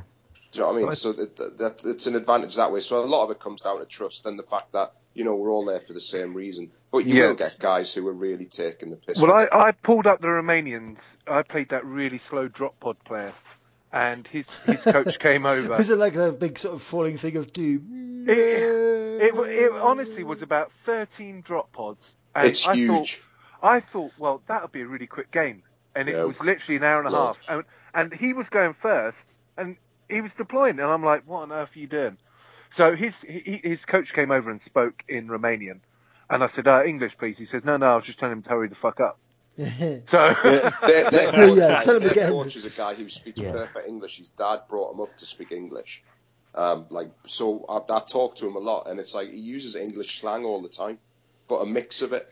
Oh, this guy was But called which Paul, really- right? Yeah, yeah. He, I tell you what, I thought Team Romania were cool as hell. They were really Yeah. cool guys. Guys, Yeah, really he were came really up to me halfway through asking me for coaching tips, and then he just they gave follows us they around gave to- us that big bottle of booze as well, which was a Yeah, bonus. and, and Fire guy, in, in fairness to your guy, Tim, the one that took a little while to deploy, he gave you a model because he, had this really amazing. Yes, kind he did. His Yeah, whole army was like. Yeah. converted, like um, to look like it was a blood He's a good guy army. though. but- Do you know all, yeah. all the Romanians were good I, guys. Yeah. He I has a definitely slow army. think.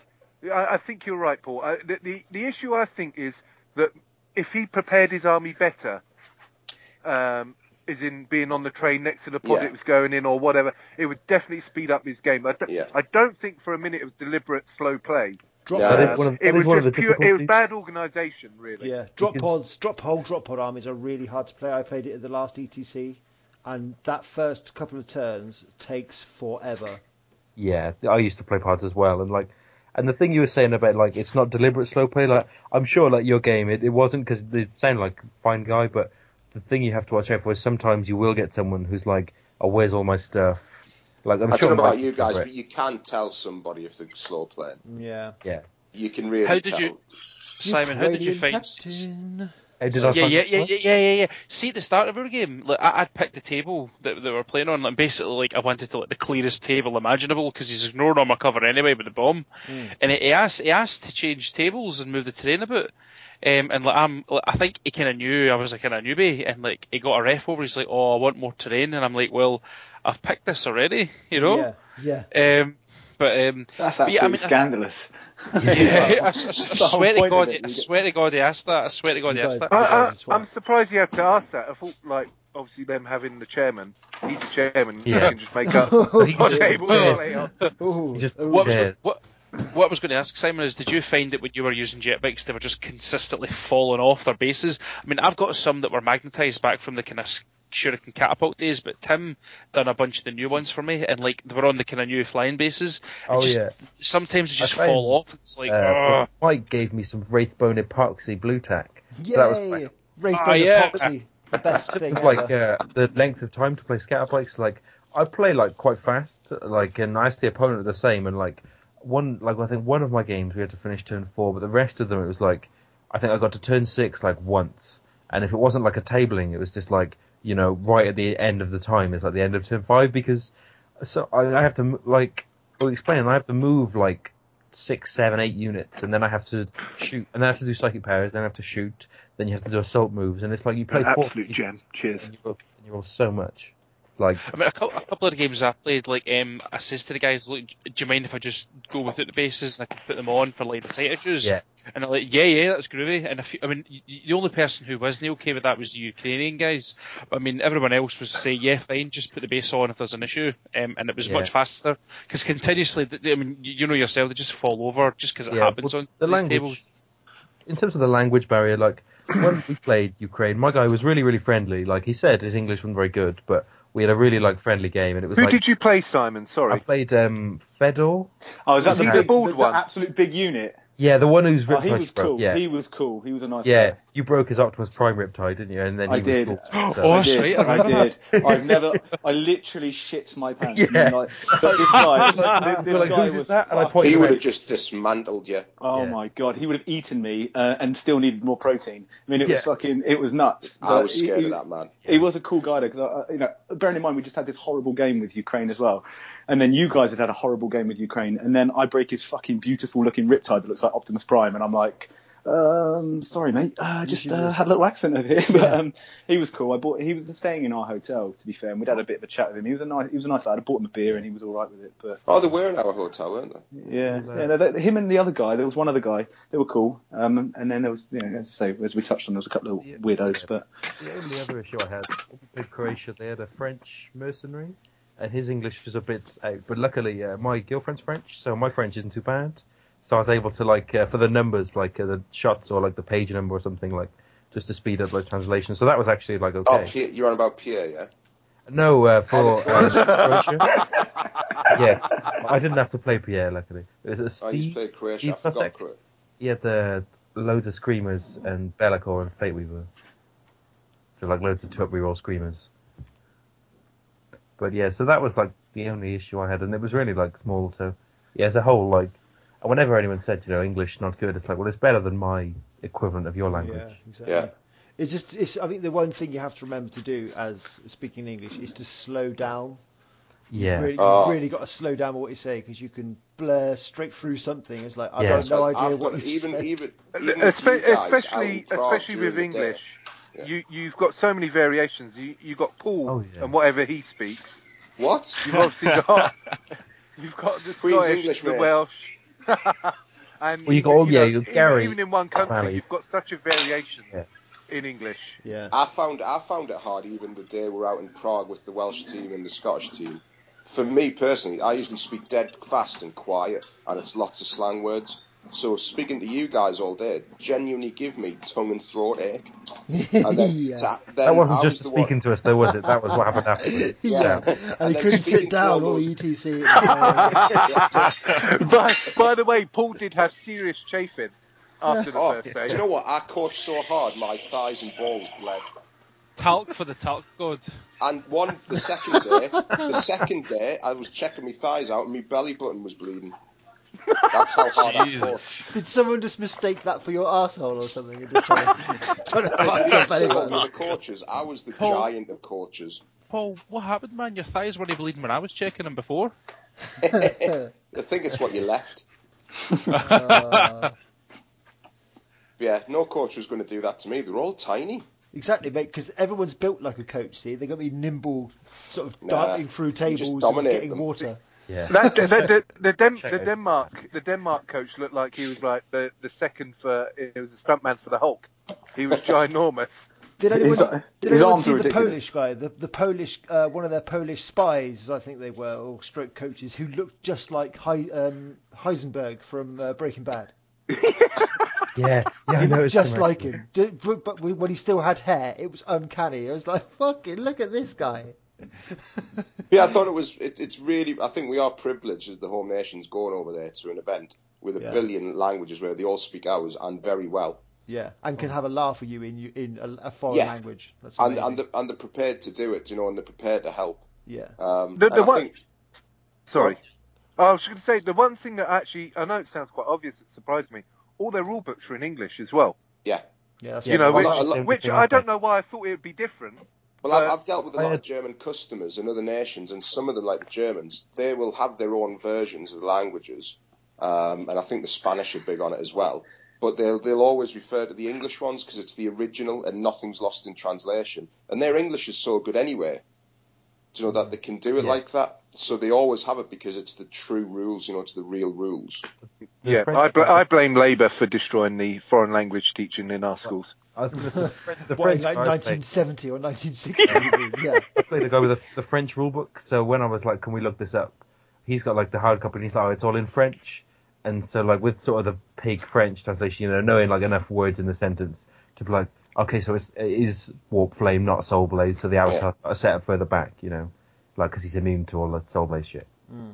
So it's just like little things like that. But yeah, generally the only thing I found was people not having hard copies of all their codexes. So when I played the guard player, like he was really experienced with guard, but there's a couple of things I wanted to look up, and the only copy they had was on the coach's laptop. And I was like, can we just check that up? And it's like, oh, the laptop's run out of power. And I was like, yeah, come, come on, really? that, that's poor show. Yeah. Yeah. So I was like, do you need line of sight to do orders? And he was like pretty confident you didn't. And I don't think it made much difference. So I was like, okay, that's fine. But I, I think that highlights something now that back, like I was saying, back, during the war when I was doing tournaments originally, we all knew the ins and outs of every codex, and I think now it's a massive well, I difference. think yeah, where they, part of the thing. they change so within- quick, and there's so many that Yeah. it's hard to keep up with that. And with Certainly this, so many books, so many people just get given, you know, oh, we we want you to play this army, you know, and it's just like, well, like that happened with us, didn't it, with Ramsey dropping out? Yeah. Yeah, So Pete had to be given like a Skitarii Walker cheat sheet, as in like what they do. yeah. Yeah, 11 So, games. Just, just be better. Pardon? Just, be, better. Exactly. Oh yeah. He finally got it in the end and was. Yeah, like he did. And uh, Matt, that last round, Matt was like, push, push, push. We don't know how it's going for Pete, and then Pete gets twenty. And it's like, I could have relaxed. yeah. Playing my ass off against these double guard blob with a two up cover, and then it's just like, yeah, Pete got twenty. It's fine. It's like, ah. Every... But He oh, does well, it- But Simon, he doesn't get two up cover when you start hitting him with nine D batteries. I only had three, and it was hammer and anvil, so I deployed them out of range of everything, and they just spent the whole game like sat on an objective and just getting mail here and Well there. done. I was like, maelstrom P batteries.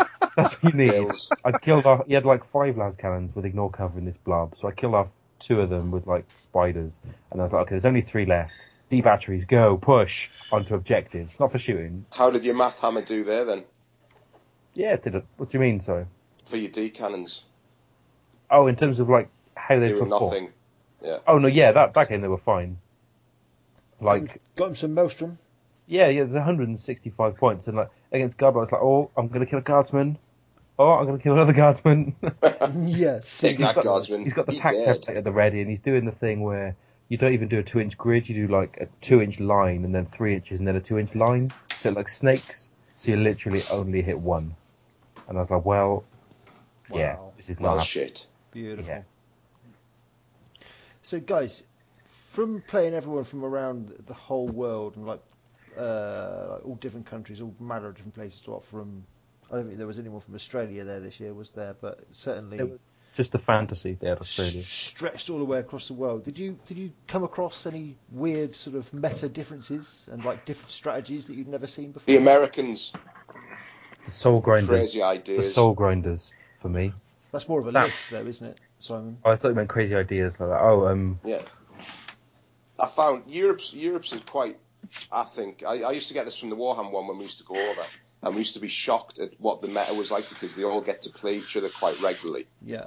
So they do vary a little bit, like you know, the further east you get, but they're all pretty much on on the ball with each other. Yeah. And then the big differences you get is the UK, where to be honest, generally we're a bit boring and behind the curve. Is, Because- this, is this for fantasy? Is it all? For no, for 40k, for Really? gaming generally, because we've got the biggest scene you can imagine in the world. We've got more events than anywhere else, and we all play each other all the time. But we're inbred effectively. Do you know we play the same things, Yeah. and we're always reacting to each other. Whereas if you go to Germany, they play the Polish, the French, the Danes, whatever they want, you know, whatever given week. Um, and then in America, it's huge and widespread, and they've got various things going on, and their meta is completely different as well. Um, and they're, they're still like thinking and evolving, where we're quite reactionary to everything. I, I I- agree. I think I think thinking out the box is definitely I think a, a something that a lot of the people over here don't do, and I think Cali highlighted that with Blackie obviously taking knowing that Eldar were going to be big. We don't mention took- Blackie's list. yeah. It stopped me from winning. a- we don't But I mean, about it, it. it just shows Stopped you how you some from winning. players do think. Yeah, I had not lost a single game until I played Blackie. I Nor was did on I. the- No, I was, were, you, were, you, were you on full points, mate? yes. No, you weren't. No, I wasn't quite on oh, No, full points, but yeah, I was on pure top points until I played that army. The bastard. Skill plays, wasn't it? Rolling fives. yeah. Hey, still it takes a lot of skill. It's getting the, the hand movement just right. The hand movement, yeah, Yeah. you got to love your dice, keep them in the right bag, keep that in the right Yeah. pouch in your Microwave pants. And, and occasionally rubbing them against your ball sack helps. I, I have a hefty sack. It's and some, it well, it someone does well else's for them. ball sack without them knowing. That's what you, that's what you got to do. But yeah, that he, he really, it, it's like I appreciate lists like he's got because they're not just the copy and paste. No, And it- no, and it- and I, he'd obviously thought of. I, I don't know this. I've never really spoke to him about it, but I, I assuming that he'd realised that Eldar were going to be big and Yeah. and took the thing that was going to beat that. Well, there's not just be Eldar. As, as this game with Mike shows, like the, the Tempest launchers, you can pick out the Apothecary and the Wolf Star really easily. Then This is until it. Mike gets the third source and is invisible. But Yeah. But mate, One as of soon the as I things- lose two or three heralds, that's it. it's gone, and you can one do of the that things I the noticed template. about the way they play, certainly in like some of the sort of German and maybe more Eastern, is they seem to play Maelstrom much more. Like here, I think we've still got hangovers. Like a lot of events just use Eternal War, or they use a little bit of Maelstrom, but it's not worth as many points. Hmm. Whereas with the focus in ETC, like I think more and more lists are playing like, well, I can win by ten points on Maelstrom and tie kill points. So Yeah. you've got you've got to absolutely massacre me on Eternal War, and you won't. So that's how you get like your 13, 14 bread and butters with a lot of lists. I, I, Yes. I love, think that's I love the one the Yes. Maelstrom. area. The Maelstrom I- is such a good equaliser, Yeah. especially, I- for my list. It's really it's really Yeah. good. It makes people engage. And Yeah. you At can the at the club the other week. I played just a bog standard game, and it was boring as hell. Yeah. Oh, without What's Maelstrom, it's a nightmare. One of the only things that Maelstrom difficult to translate, I find for for me is for club games, is that the scene in Cardiff is like like like smart casual. I would say like people know what they're doing, but it's a reasonably casual. So like people. So you're the big fish in a small pond. Well, not quite. Because, like, um, one of the Wales guys is moving down now, so we're going to practice that. But essentially, like, if we play Maelstrom, it's like out of the book, and then the only modification will be like, uh, if you get one you can't do, then you bin it off. Which is like, it's nice to practice, but occasionally it'd be nice to be like, you know, can we play an ETC mission? But you got like, because there's three objectives to play at once. If you've never played it before, it's really hard to like keep track of. I find. I think that's good. Pretty much all the tournaments around here now use the ETC Maelstrom, Yeah. don't they? Yeah, I think the only It's 18 good. cards is like uh, big thing. I, And I think now I have. I think it's um, important. Yeah, I agree. Well, Yeah. we had um, we yeah I I went for like a, a walk out around Prague the day after the tournament with uh, one of the English lads, Mike Fawkes, and we were talking about you know um, the lists that we saw and whatnot, and he he was sort of like you know very much of the opinion that that we need to be braver um, in the you know in the home nations with what we Yeah. you know with what we do and, and how we design our lists. Because you know like like you were saying, Paul, it is very reactionary to what other people are doing, and you look at um, the USA lists, they were kind of bonkers. Some of those ones, Oh, you know, like that- uh, I the, was the say one guard, of my the drop pod lists. guard army and things. But like I Drop played the Pod Drop Guard Pod Army was weird Yeah. as fuck. My Yeah, favourite it was list okay, was it the was um, not Flying amazing, like- Dark Eldar list. That really yeah, that was us out. that was my favourite. Sean Naden's really Coxey- caught us out, yeah. The Blood Yeah, I mean- card, like, it has the potential to alpha strike really well, and I got quite lucky when I played it. Like, I first blooded a Wyvern behind a defense line with Eldritch Storm. Right. yeah, I, was, I, I, I didn't realize they're open top, so I was like, "Oh, I mobilized," and he's like, "No, it's open top, first blood." Oh, Yeah, to be fair, to be fair, no one, like- no one did Eldritch Storm as well as Liam. He cast like the level four power to kill two, One guy. to one guy, yeah, one or two guys. Just in case the scatter dice took it away. Such a. But I think going back to what you're saying, we are. There's a lot of us now kind of coming around to the opinion that you do need to have crazier lists, and lists again more down to what the player's comfortable with That's, Well, that's so one of the important. things. and what they're good. So, you, so you're bringing finesse back into it, but Yeah. finesse is seen as a risky thing. So But by it's a lot also- of teams, it's just stomped on. Well, the thing is as well, you can only develop these sort of like uh, risky or kind of like new lists if you're playing the, the right format. Because obviously, you know, over here, Yeah. like you say, some of the tournaments are introducing, like like Cali, for instance, pretty much ran ran the uh, the you know the, the the ETC format, and then there's there's a tournament down in London which is um, by a, a gaming club called Titans, which is a, you know in North London, good gaming club actually. Give them a little bit of a shout, and uh, they they use the same sort of format. They they follow like um, the Cali formats and the ETC formats, and, and for those sort of things, it's really important because you can you know you can try those lists out of these things and see how they get on. But you know, if you think about the next handful of tournaments that are coming up over here, we've got like you know the GTS and Battlefield Birmingham 8, and then you've got the Northern Warlords GT, and obviously your guys, your GT, Yeah, and everyone's playing sort of like a very different kind of uh, rules pack. Do you know what I mean? Like some Oh, of it's the all just went Oh, shotgun, yeah. hasn't it? yeah, Yeah. and it's so it's, it's so you know. Whereas you look at the Germans and the Polish, and they literally they play the ETC format in every tournament all oh. across the board, and they play you know they play with the same comp all across the board, so people can Yes. just hone those lists. They can practice this stuff and figure Yeah, out what And this, and what this comes work. back to the Forge World point. I, this country seems to have an affinity with Forge World. Yeah, we it's need just to drop not, that. It is just not needed anymore. It is. Hang on a minute, I will let's bollocks. put my I think- Games Workshop hat on, right? And the real thing, you've got to allow that stuff in a, the majority of the events and stuff like that because you know what, tournament players are a minority in in the, the hobby anyway, and ETC style tournament players are a vast minority. I think, So it's affecting everybody just because of what we want. I Well, think there's- we're- there's- surely we're the important ones, no? Well, I can't say say that. That's just needs rude. to go really. Like, that's the main thing, isn't it? Like you need to like say, okay, this unit, no, you ca- like you cannot have an email that makes this 135 Exactly. exactly. Correct. shot D barrage with a D torrent flamer because on the Is that plane, what happened? Yeah, Yeah. yeah, on the plane we wrote a list and it's like you take three of them with crystal targeting matrix, and then you take a second card with another three. Don't And you tell just, like- everyone, Simon. What are you doing? If, if your tournament allows that it, man! it's fine. But like turn one, you just move 12, flat out 18, and put six D torrents on their army, and you just win. Like, like how do you play that? And most tournaments, Not if they're invisible. Well, they comp invis most tournaments that allow Forge World. Idiots. So it's just like, oh, you comped invis and got Forge World. Well, this this list wins then. Like, yeah, exactly. that's the only thing for me that's So is, really- is that another six items that you've bought, Simon? no? It's, it's it's what my six sad wave serpents are going to become.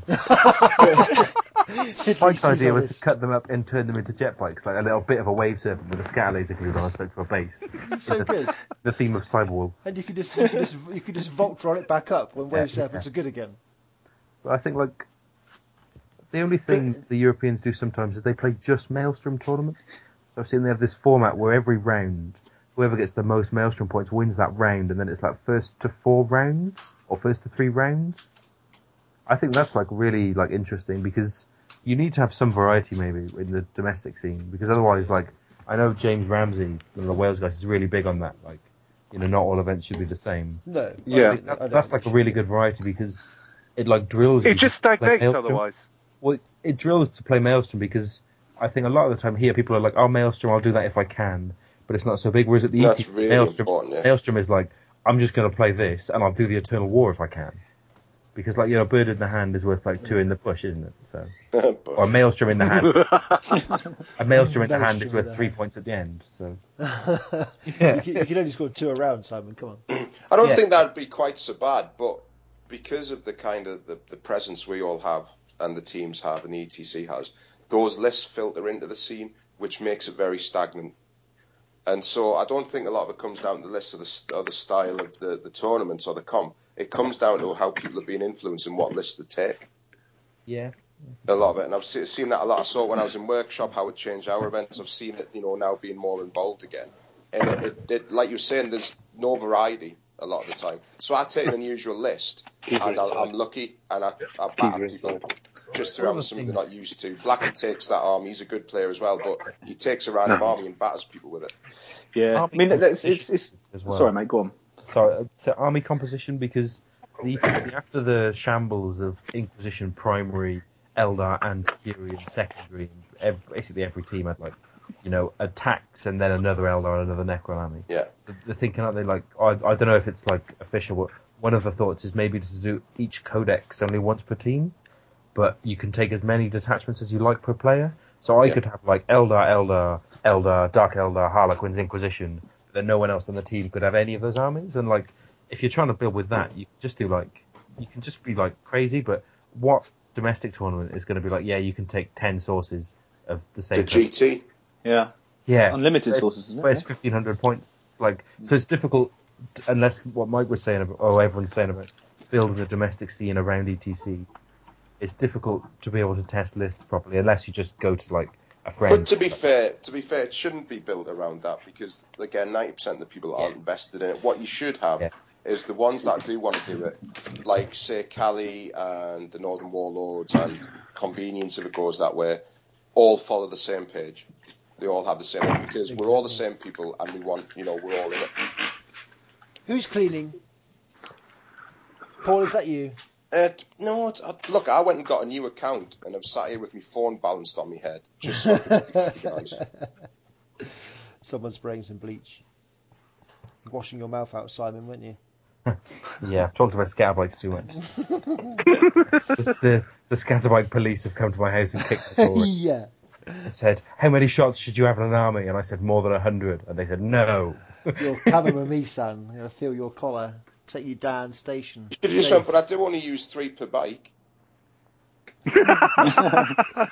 Maybe maybe by this time next year, like the game will have changed so that shuriken cannons uh, are better having than scatter lasers. Yeah, No. strength six is the new strength four. Everyone's Well, tougher like- than six now. Yeah. Yeah, It's well, you have like, yeah, we have the strength six, but you have like the rending, so like it Depends if you get the age of the emperor or not, doesn't it?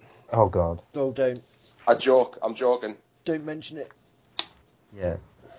Do not speak So- its name. How do we all cope with the conditions anyway? Because obviously it Um, was it was fucking ridiculously hot in that sauna. Well, did we say? I, I, I mean, it, someone was saying it was 37 outside. I reckon it could have been pushing 40 plus inside the hall. oh yeah, Yeah. That's ridiculous. Uh, And, and I mean, my one complaint was One. on the first day. The, the well, the one was the water price Oh, inside yeah. the hall on the first day was ridiculous, Yeah. um, and no running water whatsoever. Yeah, Um, we had to pay the extra money we paid up front at the start of the event was for them to buy extra water. But then rather than sell it at like I've heard, rather than to sell it We're at, going like, to go down a dark path now. yeah, so like that's like one aspect. Yeah, the water price was a shame. Water Um, price was a shame, and and even if even if they just had a tap that we could have filled up our water bottle with, would have just made life a lot easier. One of the refs I mean- was a doctor, and he was Yeah. saying it was like 50, at least 50% humidity inside, and he was saying we should all be consuming about five litres of water a day. And you could tell on the teams Yeah. with coloured shirts the sweat tide marks of Oh, salt. Yeah. Do you know salt on Yeah, them? That was that was Freddie. Freddie literally saved my life in the game against America because he took me outside. I, I Kept me think you'll cool. find that I got Freddie for you. And you, obviously, Tim. Yeah, you did. You did get him over, and he, he sat I with me for about an past you hour. I, I was ready to give you mouth to mouth, put my doggy socks on, and we'd have a bit of fun. Mate, you could have literally done all that to me, and I wouldn't have known because I was in, I was in the in the grips of terrible hallucinations of Captain America stars around the edges of my eyeballs. It, I mean, it, but the thing is, as well, when you're when you're focused on your game, it's very easy to forget that you you require obviously to drink as well. You know, you're in the middle of a game. It's in, you know you, you're focusing on what you've got to do, and before you know it, an hour and a half's passed, and you're right. That's you know, another- that's you, you've not consumed anything. Of you guys not having a coach. Yeah. Yeah, it was Yeah, just like that- that literally was end of my bullshit you turn. guys this Chug year. a bottle of water. I mean, the the tournament for me definitely highlighted the coach aspect, and I mean, if I don't make the team, I certainly would be putting myself forward as a coach. I don't know if I'd be any good. It's real, mate. It's, as But- long as you can, as long as you can keep the guys informed, enjoy yourself, and have a crack with people, and keep them. You know, you, you get the feeling that everybody's benefiting from it. it Yeah. I'd recommend it. I'd happily But- do it for every ETC. Um, In all other- honesty, the the other complaint probably would be the food. Um, you know, the conditions, the food Mate. condition. It Uh, wasn't bad this year. It's been a No, lot no, I, worse. don't get me wrong.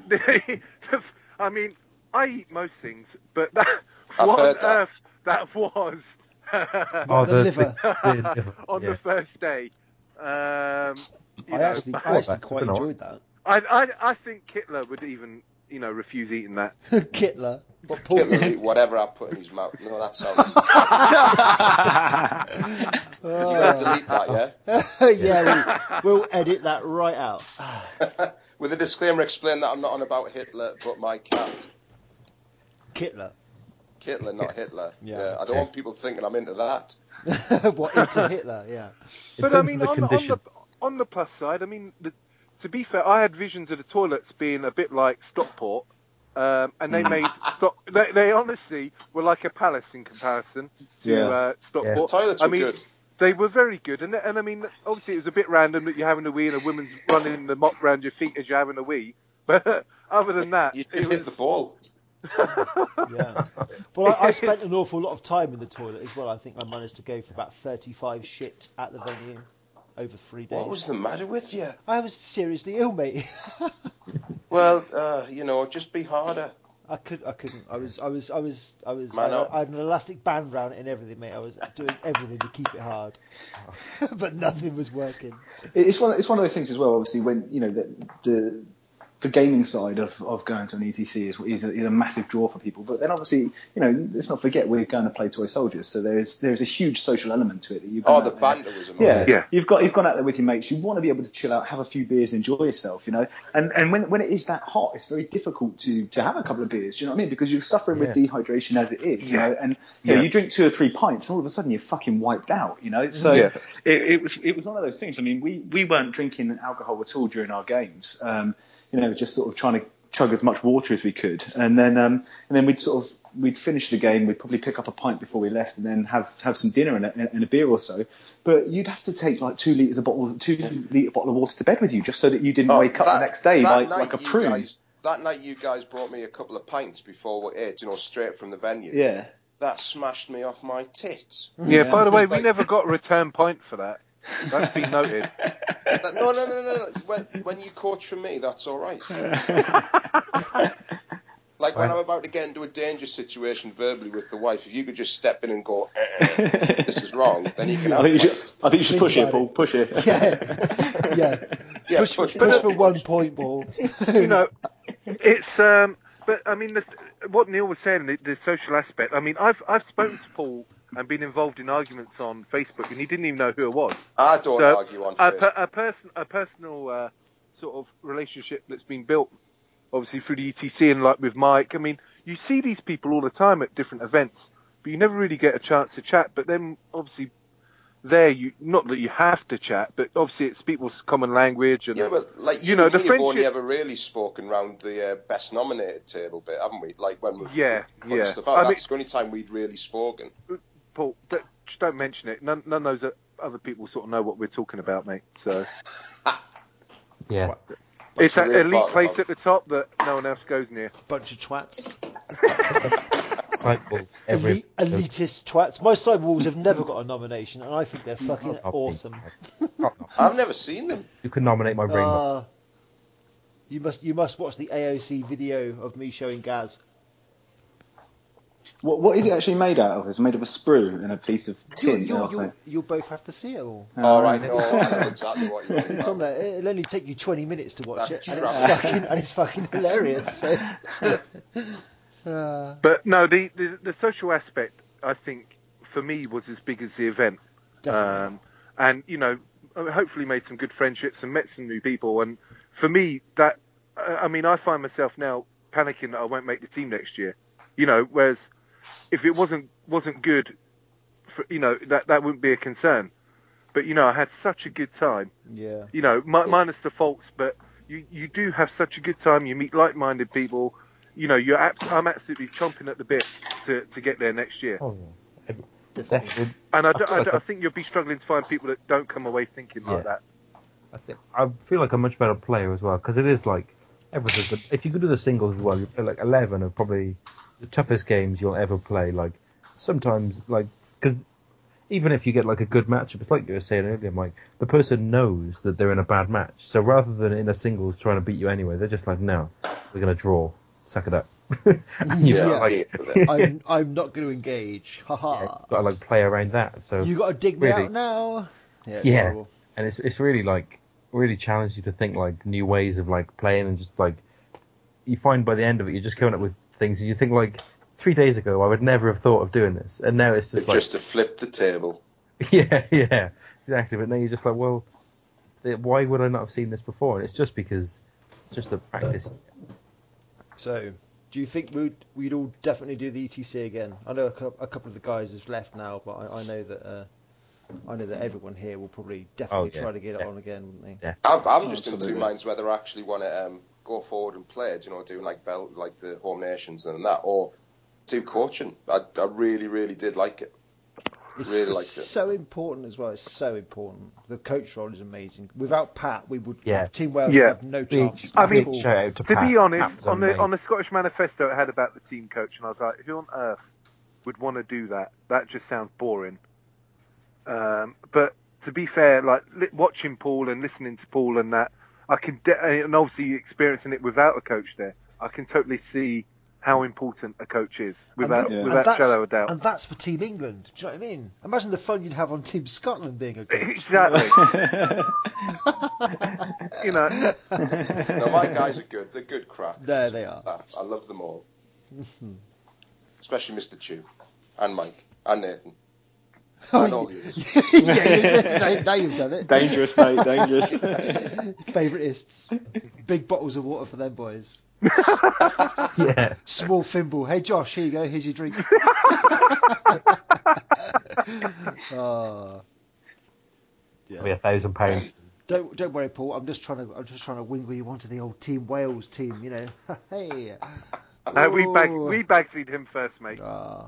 Well, you're coming on to mine. Perfect. Tim, you were my personal saviour. I literally, I was literally welling up when you did what you did for me, mate.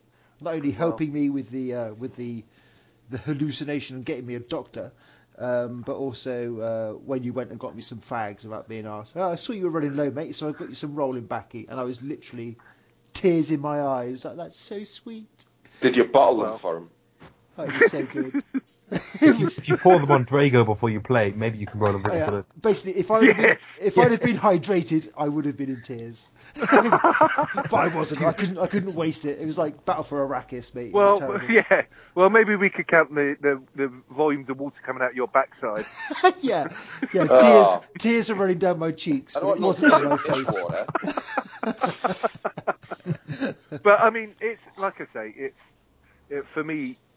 You know, I was going to the shop anyway, but digressing slightly, the the whole the whole home nation thing and the whole banter and the whole package. Uh, if, if anyone is considering doing ETC, it's not all about just pure power gamers being complete arses and It's real and, and smashing. Think, sma- isn't it? Yeah, definitely.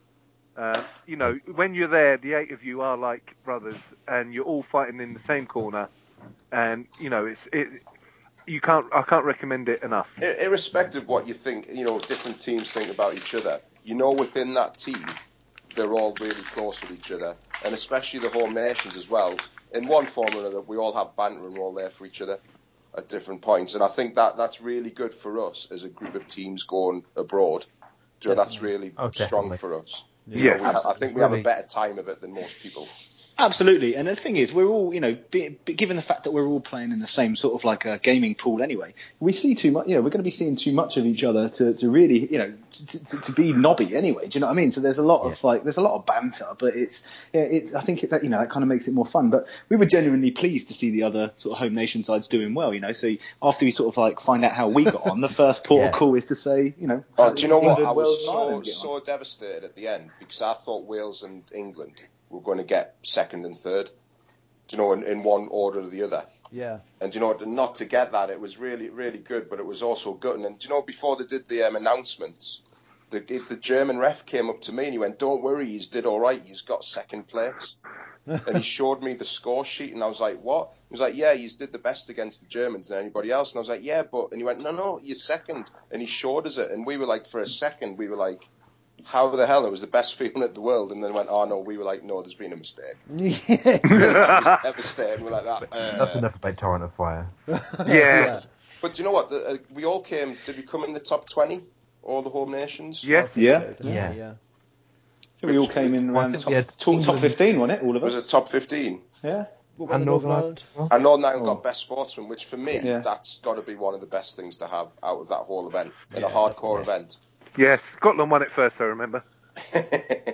It was like one of the most awesome war games experiences because you go like you're not only are you just playing like your hobby and your passion for like five days in a row, you're doing it with like really close friends. Like so you And got you're your own team, three other teams you're representing, and like You you're on holiday as well. what so it's what really really highlighted it to me was you know you're going for the team, and there might be in the in, in the country, but it's a it's a game of toy soldiers, and you think there might be people at home in the tournament scene who are interested, but the day three hundred thousand plus people crashed Torrent of Fire just to find out how the home teams were doing.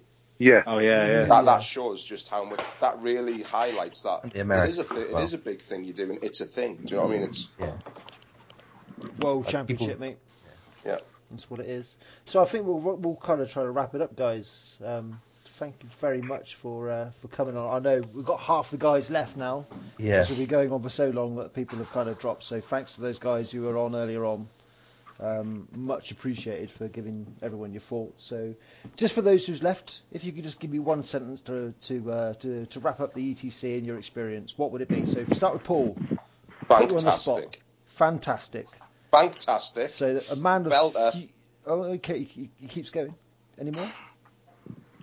I was looking for more of a sentence rather than a collection Oh. of like words. But That is a sentence. just fucking awesome. Genuinely, it was a, a great experience. You know, I can't nothing funny, nothing crazy. It was genuinely fantastic. Yeah. And like you were saying, it was down to the banter as well, more than anything else, and the, and the friends. And the sweaty assholes. Well, you know, depends what you're into. well, I'm into those. well, I'd say Hey, You so had an awesome time. Tim, how about yourself? How would you wrap it up? Um, oh, just awesome. You know, it's it's one one of the it's the the pinnacle of the gaming gaming. You know, uh, sort of history that you can ever played in. I want to say your best- Special Olympics. Yeah, yeah. Mate, you've never seen a bus with such clean windows. It was amazing. That's the fantasy table. That's the one on the fantasy table. Yeah. but no, I mean, it's, That is a think, historical think game of your best game that you've ever had, and then just times it by ten, and then Yeah. you're getting closer. The atmosphere, the whole package. And it means so much as well, doesn't it? Like you, Yes. you'll, you'll play a singles game after this, and you'll be like, ah, yeah. So what? I lost in the last game of a tournament. It doesn't matter because the Yeah. pressure's always off. Yeah. pressure's always off. You learn to lose very well at the ETC as well. You learn to be gracious and not to take it personally, or not to beat yourself up. Ah, just beat the other person up. Yeah. yeah. What I wouldn't give. Anyway, so yeah. So who else have we got on? Neil. Um, I, I would say that it was, you know, without sounding too corny, it was very much like a roller coaster of kind of of of, of sort of emotions uh, over the weekend, you know, because going into it having not been to one of these things before, you know, you're you're you, you- you're questioning your ability to, to sort of perform for the team, and I was sort of thinking, well, you know, I just don't want to be the weak link, you know, I don't want to sort of let everybody down. Um, so I was really kind of nervous going into my first game, and then over over the weekend, sort of just getting to spend so much time with people and have such a good laugh, and realize, you know, and and as, as everybody kind of mentioned, your game just gets so much tighter because you have to play tighter because of the the sort of people that you played against, and the main sort of thing I took out of it is just this huge amount of confidence, sort sort of, you know, I'm looking at tournaments now that are upcoming, thinking, well, I can, you know, I can, I can win this, or I can Yeah. place in the top, like one or two, you know, two or three of this. Whereas before you go into a tournament, thinking, well, you know, if I can win sort of like three games and get a draw and finish in the top sort of six or seven, you know, that's pretty good. I'll be happy with that. And it's, you know, it, it does, it, it was immense in terms of the overall experience and the confidence that I think it breeds That's for it, players. definitely, You definitely. know? Yeah. When, when you when you think about it, all of your opponents now who lose to you have an excuse. Yeah, I played Neil. Yeah, yeah, he's Yeah. that ETC guy from Scotland. Yeah. Yeah, yeah. you know, they've, they've got the excuse now. You're already in their heads. You've got no excuse against me then. No, no one's got an excuse against you. You're just, you're just the master tactician, Paul, with lucky dice. It's a winning combination, apparently. Simon. Okay. Um, I would first I would give a piece of advice, which is if the weather forecast says it's going to be 40 degrees all week, pack some shorts. It was Oh, you yeah. and Joel, didn't, wasn't it? I, mu- I must admit, Yeah. my my wife felt so bad for you when we I showed her on the Facebook. She made me pack a pair of shorts for you. Tim, you're so kind. Yeah, he had, to, he had to give it to me after I shit my trousers. Sorry Mike- about that, Simon. Mike can have them now. yeah, Um, and the other thing I would say is it's, it's amazing. The camaraderie is amazing. The games are amazing. The whole experience is just fantastic. perfect. Really, 10 out of 10. Perfect. Would recommend. Would recommend Proper hellish. if you can sleep with one of the captains. Again, Again. Or not sleep, as the case may be. So thank you very much, guys. It's been it's been it's been really good. I, I, I think we've got some gold here. I think everyone's going to get a lot of enjoyment out of this episode. So thank you very much for uh, for for taking the time to talk to everyone. That was You great. know, Paul, and No. Paul and I didn't plug our painting services once. No, go ahead now. Go ahead now. You go you go you go right ahead now. You want to do any any uh, any bits No. and bobs? You tell us, and I we'll won't. leave it I in. won't lower myself. Oh, come on. But I, I'll jump in and do it for him then. So, uh, so Oh, thanks, Neil. I'm not so, uh, I, yeah. I, My- I can't um, win any. I can't win any event things. I'm clearly not a good painter. Well, you've got, you've got potentially, I've got a potentially wall two. full of you were almost good enough, but you're a bit shit certificates. Oh. Yeah, pot- potentially two of the best um, uh, commission painters, I reckon, in the country. Um, don't know much for their prices, to be fair, because I'm a pretty hot shit painter myself, so I don't need it. But, but um, no, When you I say mean, a hot uh, shit painter, He's a hot shit man. Sexy crap painter. Yeah. Oh, yeah. Um, No, he something paints. like that, yeah. He paints hot shits. That's what he does. Basically, yeah. I just use Mike's, um, you know, Mike's diarrhea and just sort of smear it across my model, so it's nice I, and I warm. was wondering where, Yeah. you, where you were going. it first. What I No, want to um, know is, does it have the same properties as Artex? No, Dark it's, place. it's, it's wetter. Dark place. Yeah. This, this, Um, this. I have to, I have to say, guys, this advert is going downhill pretty quickly. everything, everything on this podcast is a bum joke. Yeah. Everything. No, just, just yeah. I think yeah. Anybody's looking to get commissioned painting jobs done, have a look at uh, is it Kadan Painting Services and Paul Scott Miniatures? Is that it? Something like that. Correct. boys? The There real you go. snappy name, isn't it? Yeah, yeah, Yeah. Get on it. Get on it, lads. Rolls off the tongue. Well done, boys.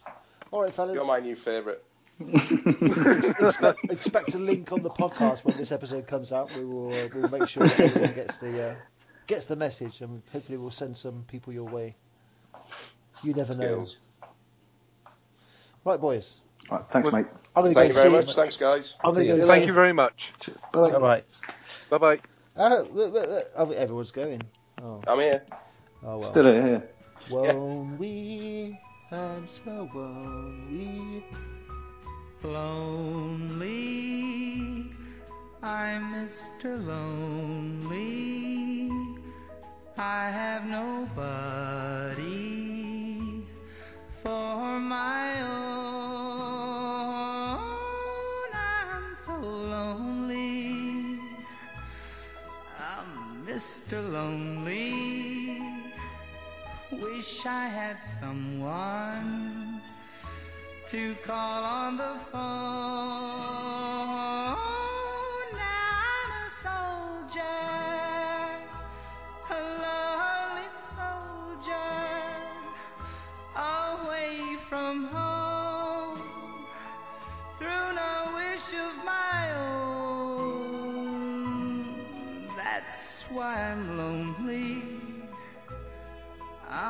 Mr. Lonely. I wish that I could go back home. Letters, never a letter. I get no letters